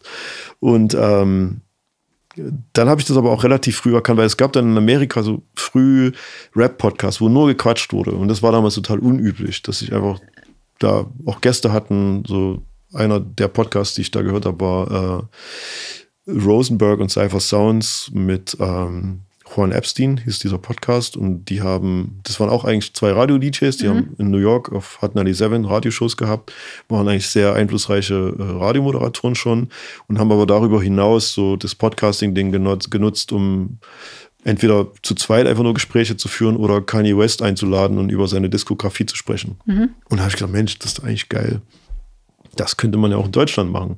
Und dann habe ich, ich habe ja in der Radiosendung auch schon immer Radio-Interviews gemacht, auch über Telefon, haben dann Sabasch angerufen und haben live in der Radioshow, wir haben ja live ausgestrahlt und das dann später online gestellt, haben wir dann irgendwie Interviews über Telefon gemacht oder eben, ich habe mal auf, also mit Reportergerät irgendwo hingefahren, habe Interviews aufgezeichnet, die wir dann da in der Show gesendet haben. Und dann habe ich gedacht, lass es doch als Podcast machen, so labermäßig. Ich lade mir jetzt für jede Episode einen Gast ein und wie man es heute kennt, man labert eine Stunde, anderthalb irgendwie mit dem Gast. Und das war halt damals noch ungewöhnlich. Also ich musste dann noch Kurs erzählen, was ein Podcast ist. Wo er bei jetzt selber wahrscheinlich am besten weiß, was ein Podcast ist. Dann fang doch aber wieder an, den Podcast zu machen. Eigentlich will ich das auch. Es gab dann eben so ein paar Sachen, wo dann, dann habe ich für eine Art. G-Shock, mach mal hier Podcast G-Shock, ja. Zahl genau, mal ein bisschen. Genau. ähm, es gab dann, habe ich sehr viele Interviews für eine Arte-Doku geführt, für Wie wäre the Crown. Dann habe ich gesagt, okay, das, es ist ja eigentlich auch immer der Weg gewesen, okay, wie schaffe ich das da weiter in die Professionalität, um davon leben zu können? Ne? Weil diese, weder von der Radioshow noch von dem Podcast, äh, die haben nicht meine Miete bezahlt. Mhm. Da habe ich hier eher Geld investiert. So. Und äh, das war für mich halt schön zu sehen, dass ich dann äh, an einer Arte-Doku zum Beispiel mitarbeiten konnte und Interviews führen konnte für so, ein, für so eine Doku und dafür auch noch Geld bekomme. Das war natürlich erstmal, okay, krass. Ähm, wie kann ich denn mehr in die Richtung gehen, dass das äh, mhm. ja auch irgendwie Hand und Fuß hat und dass dann auch die Eltern verstehen, dass ich damit und wenn sie nachfragen, ja, ja, doch, ich verdiene auch mein Geld. Vielleicht setzen wir heute den Impuls für eine neue Radio-Podcast-Sendung. Wie schön wär's? Ey, unbedingt. Ich habe auch Aber jahrelang... das schreibe ich mir dann auf mein CV rauf. Das, ja, also, also, dieser Wille ist immer noch da und ich nerve auch immer mal wieder äh, so Radiosender. Das habe ich schon immer gemacht. Ich habe alle zwei Jahre habe ich da so kommerzielle oder äh, öffentlich-rechtliche Radiosender angeschrieben und habe da vorgesprochen. Kommerziell heißt privat. Ja, genau. Ja, Entschuldigung. Private Radiosender und auch öffentlich-rechtliche. Und weil das immer so ein Traum ist und entweder waren die Stellen einfach schon besetzt mhm. und wenn es dann schon eine Hip-Hop-Radiosendung gibt, dann ja, ist da leider Zeit. immer noch kein Platz für eine zweite, ja. weil die Leute, weil die RadiomacherInnen halt mhm. einfach der Meinung sind, dass eine Hip-Hop-Sendung reicht bei uns. Ähm, ja, oder mein Profil hat einfach noch nicht ausgereicht, weil. Die Follower. Ja, genau. Ähm, wieso bist du eigentlich mit deinem Gespür für Musik und dem äh, irgendwie nah am Zeitgeist, was du ja nach wie vor bist und immer gewesen bist, wieso bist du kein A&R geworden?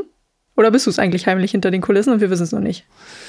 Ähm, ich glaube, ich mache manchmal Tätigkeiten, die natürlich einem A&R ähnlich sind. So, auch wenn ich jetzt eben nur, wenn ich für die Playlist recherchiere und irgendwie Artists finde und, und da reinpacke und äh, dann ist es ja auch irgendwie eine Form von, von Artist und Repertoire und irgendwie neue, neue coole Sachen finden. Ähm, ich habe da auch mal drüber nachgedacht. Ähm, es wäre geil, wenn du jetzt sagst, nee, Julia, voll die gute Idee. Ja, nee, ich habe da schon mehrmals drüber nachgedacht. Es war auch so, man ist da manchmal gefrustet, ich bin jetzt so abhängig von diesem DJ-Leben, kann ich nicht irgendwie irgendwo A&R sein und äh, einfach mein festes Gehalt ja. bekommen und alles ist safe und schön so. alles ist safe und schön. Ja, alles ist safe und schön. Es, es könnte ein neuer Casper-Albumtitel sein, oder? Das ist äh, jetzt der Titel von der Podcast-Folge. Ja, alles sagen. ist safe und schön. Ja, äh, DJ Ron, safe und schön. Das, danach sehnt man sich so ein bisschen, sehnt man sich so ein bisschen, weil man als DJ wirklich ähm, einfach. Unstetig. Wie bitte? Unstetig. Ja, ja, und man, ja, und man ist halt irgendwie trotzdem immer von der Existenzangst auch getrieben, mhm. ähm, weil es auch von Monat zu Monat geht. Deswegen äh, hat man natürlich auch gerne mal, denkt man so mal drüber nach, wie wäre das denn, wenn man so einen festen Job hätte und sich darüber gar keine Gedanken machen müsste das spielt schon eine Rolle und da ist natürlich dieses Thema INA immer schon irgendwie im Kopf gewesen. Äh, ich habe sogar, glaube ich, mal bei LinkedIn, nee, ich habe, genau, ich kriege bei Universal, Fun Fact, äh, Stellenangebote immer noch geschickt. Ich habe das mal irgendwie abonniert, ich weiß nicht, wo man das konnte und das war mal eine Zeit, wo ich wirklich überlegt habe, vielleicht bewerbe ich mich mal für eine ENA-Stelle.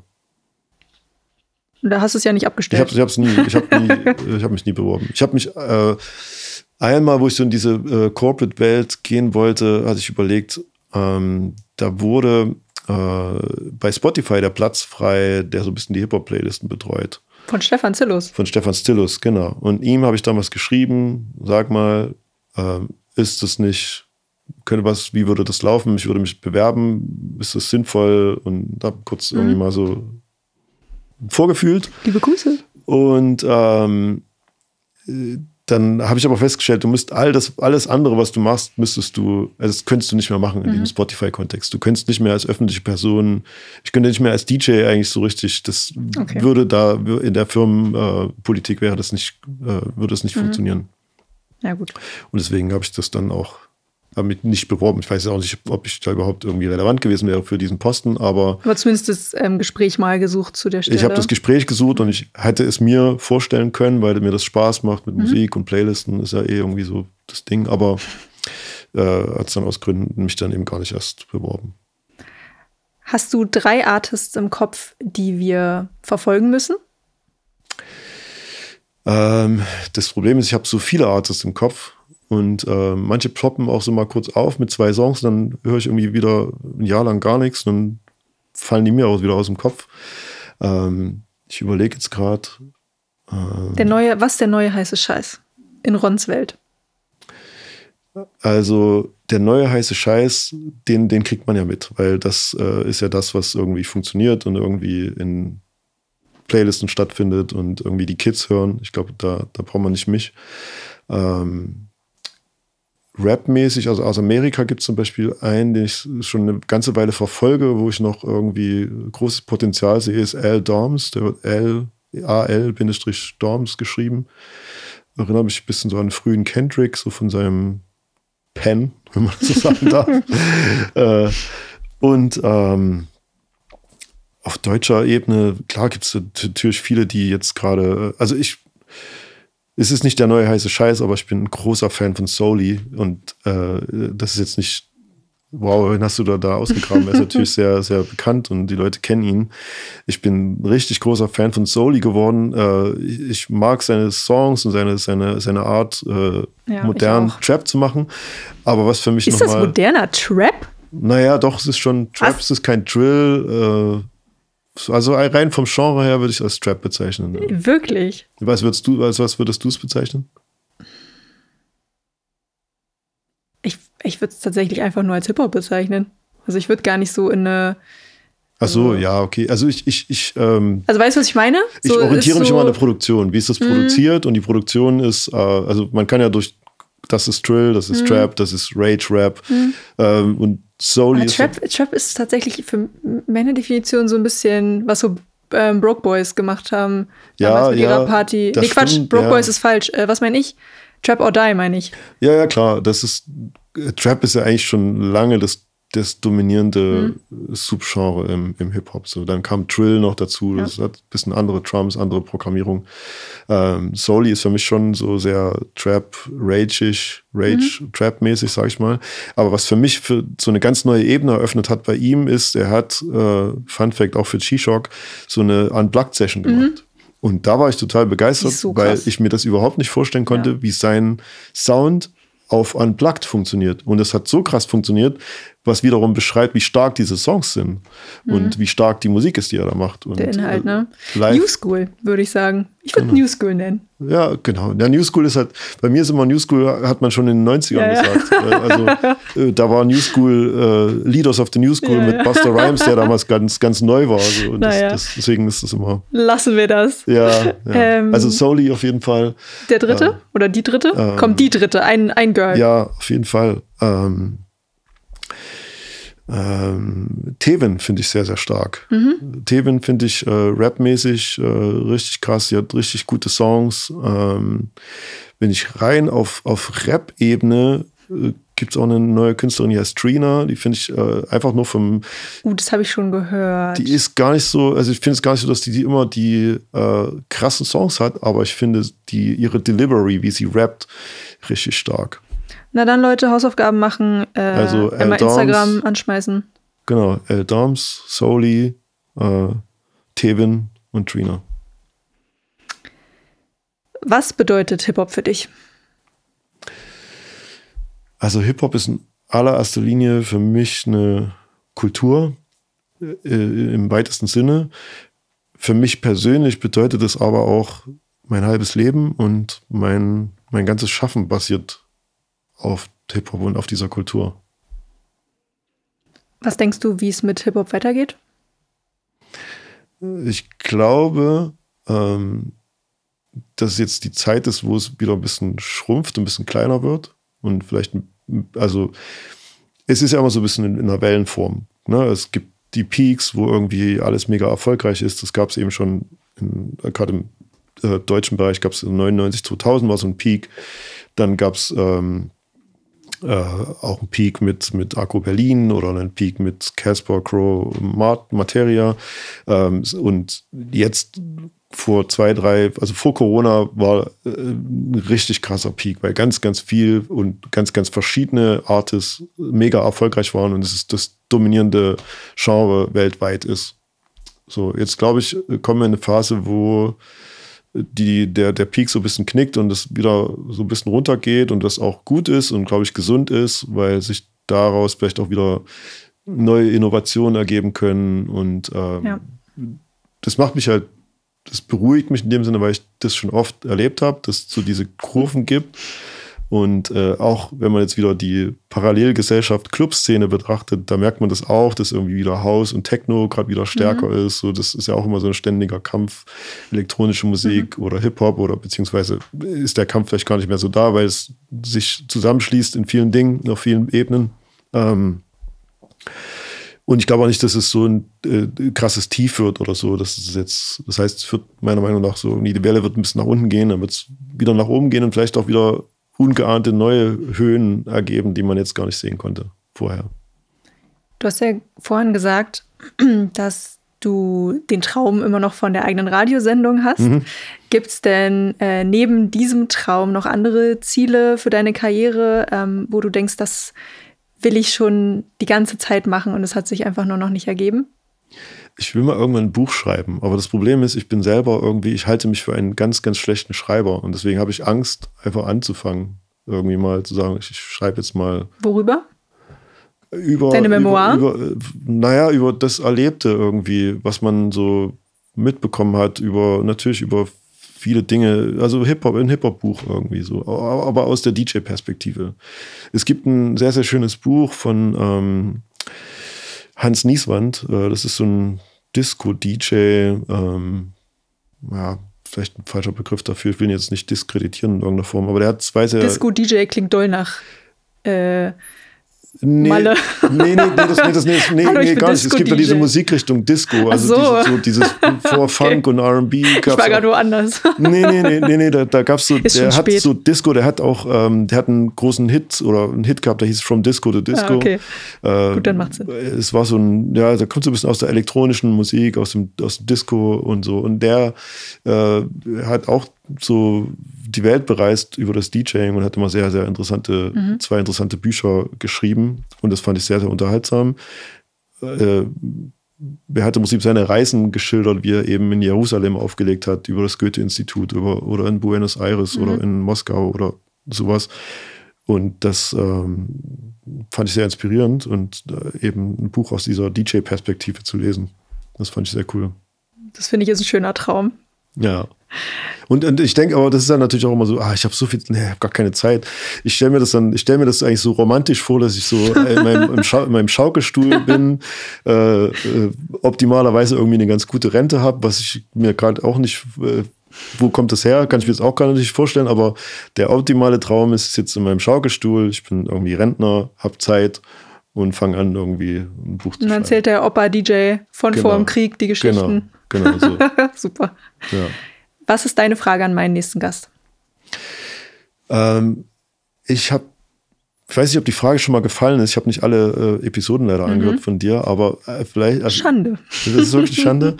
äh, meine Frage an den nächsten Gast oder Gästin wäre: Was wäre das eine Ding, was du am Hip-Hop gerne ändern möchtest? Ich glaube, die Frage gab es noch nicht. Ich komme ja auch langsam durcheinander. Ja? Bin ja auch nicht okay. mehr die Jüngste. Ja. Also wenn, wenn, wenn du ein, ein Ding, irgendwas an der Hip-Hop-Szene ändern könntest, eine Sache, was wäre das? Mhm. Nehme ich mit. Ich bin gespannt. Ich werde es dir berichten, beziehungsweise du kannst es ja ich anhören. Ich kann es ja anhören. Brauch, du brauchst mir gar nicht berichten. Ab jetzt musst du hören. Jetzt höre ich jede Episode ganz äh, vorbildlich an. Vielen Dank, dass du in meinem Hip-Hop-Lebens-Wohnzimmer zu Gast warst. Ähm, ich hoffe, du hattest genauso viel Spaß wie ich. Es war eine sehr äh, lustige Folge und äh, ich habe ja am Anfang gesagt, dass wir ein bisschen in die Vergangenheit reisen, aber auch mhm. in die Zukunft schauen. Ich hoffe, ähm, das hat dir genauso viel Spaß gemacht wie mir. Absolut. Ähm, hast du noch was, was du loswerden möchtest? Äh, nee, hört mehr Podcasts auf jeden Fall. Hört äh, alle Episoden deines Podcasts auf jeden Fall an. Hip-Hop lebt, finde ich auch einen sehr, sehr schönen Titel. Ähm, weil das ja schon positive Suggestion ist und deswegen Hip-Hop lebt, kann ich nur sagen. Danke. Dann passt auf euch auf und denkt dran, Hip-Hop lebt.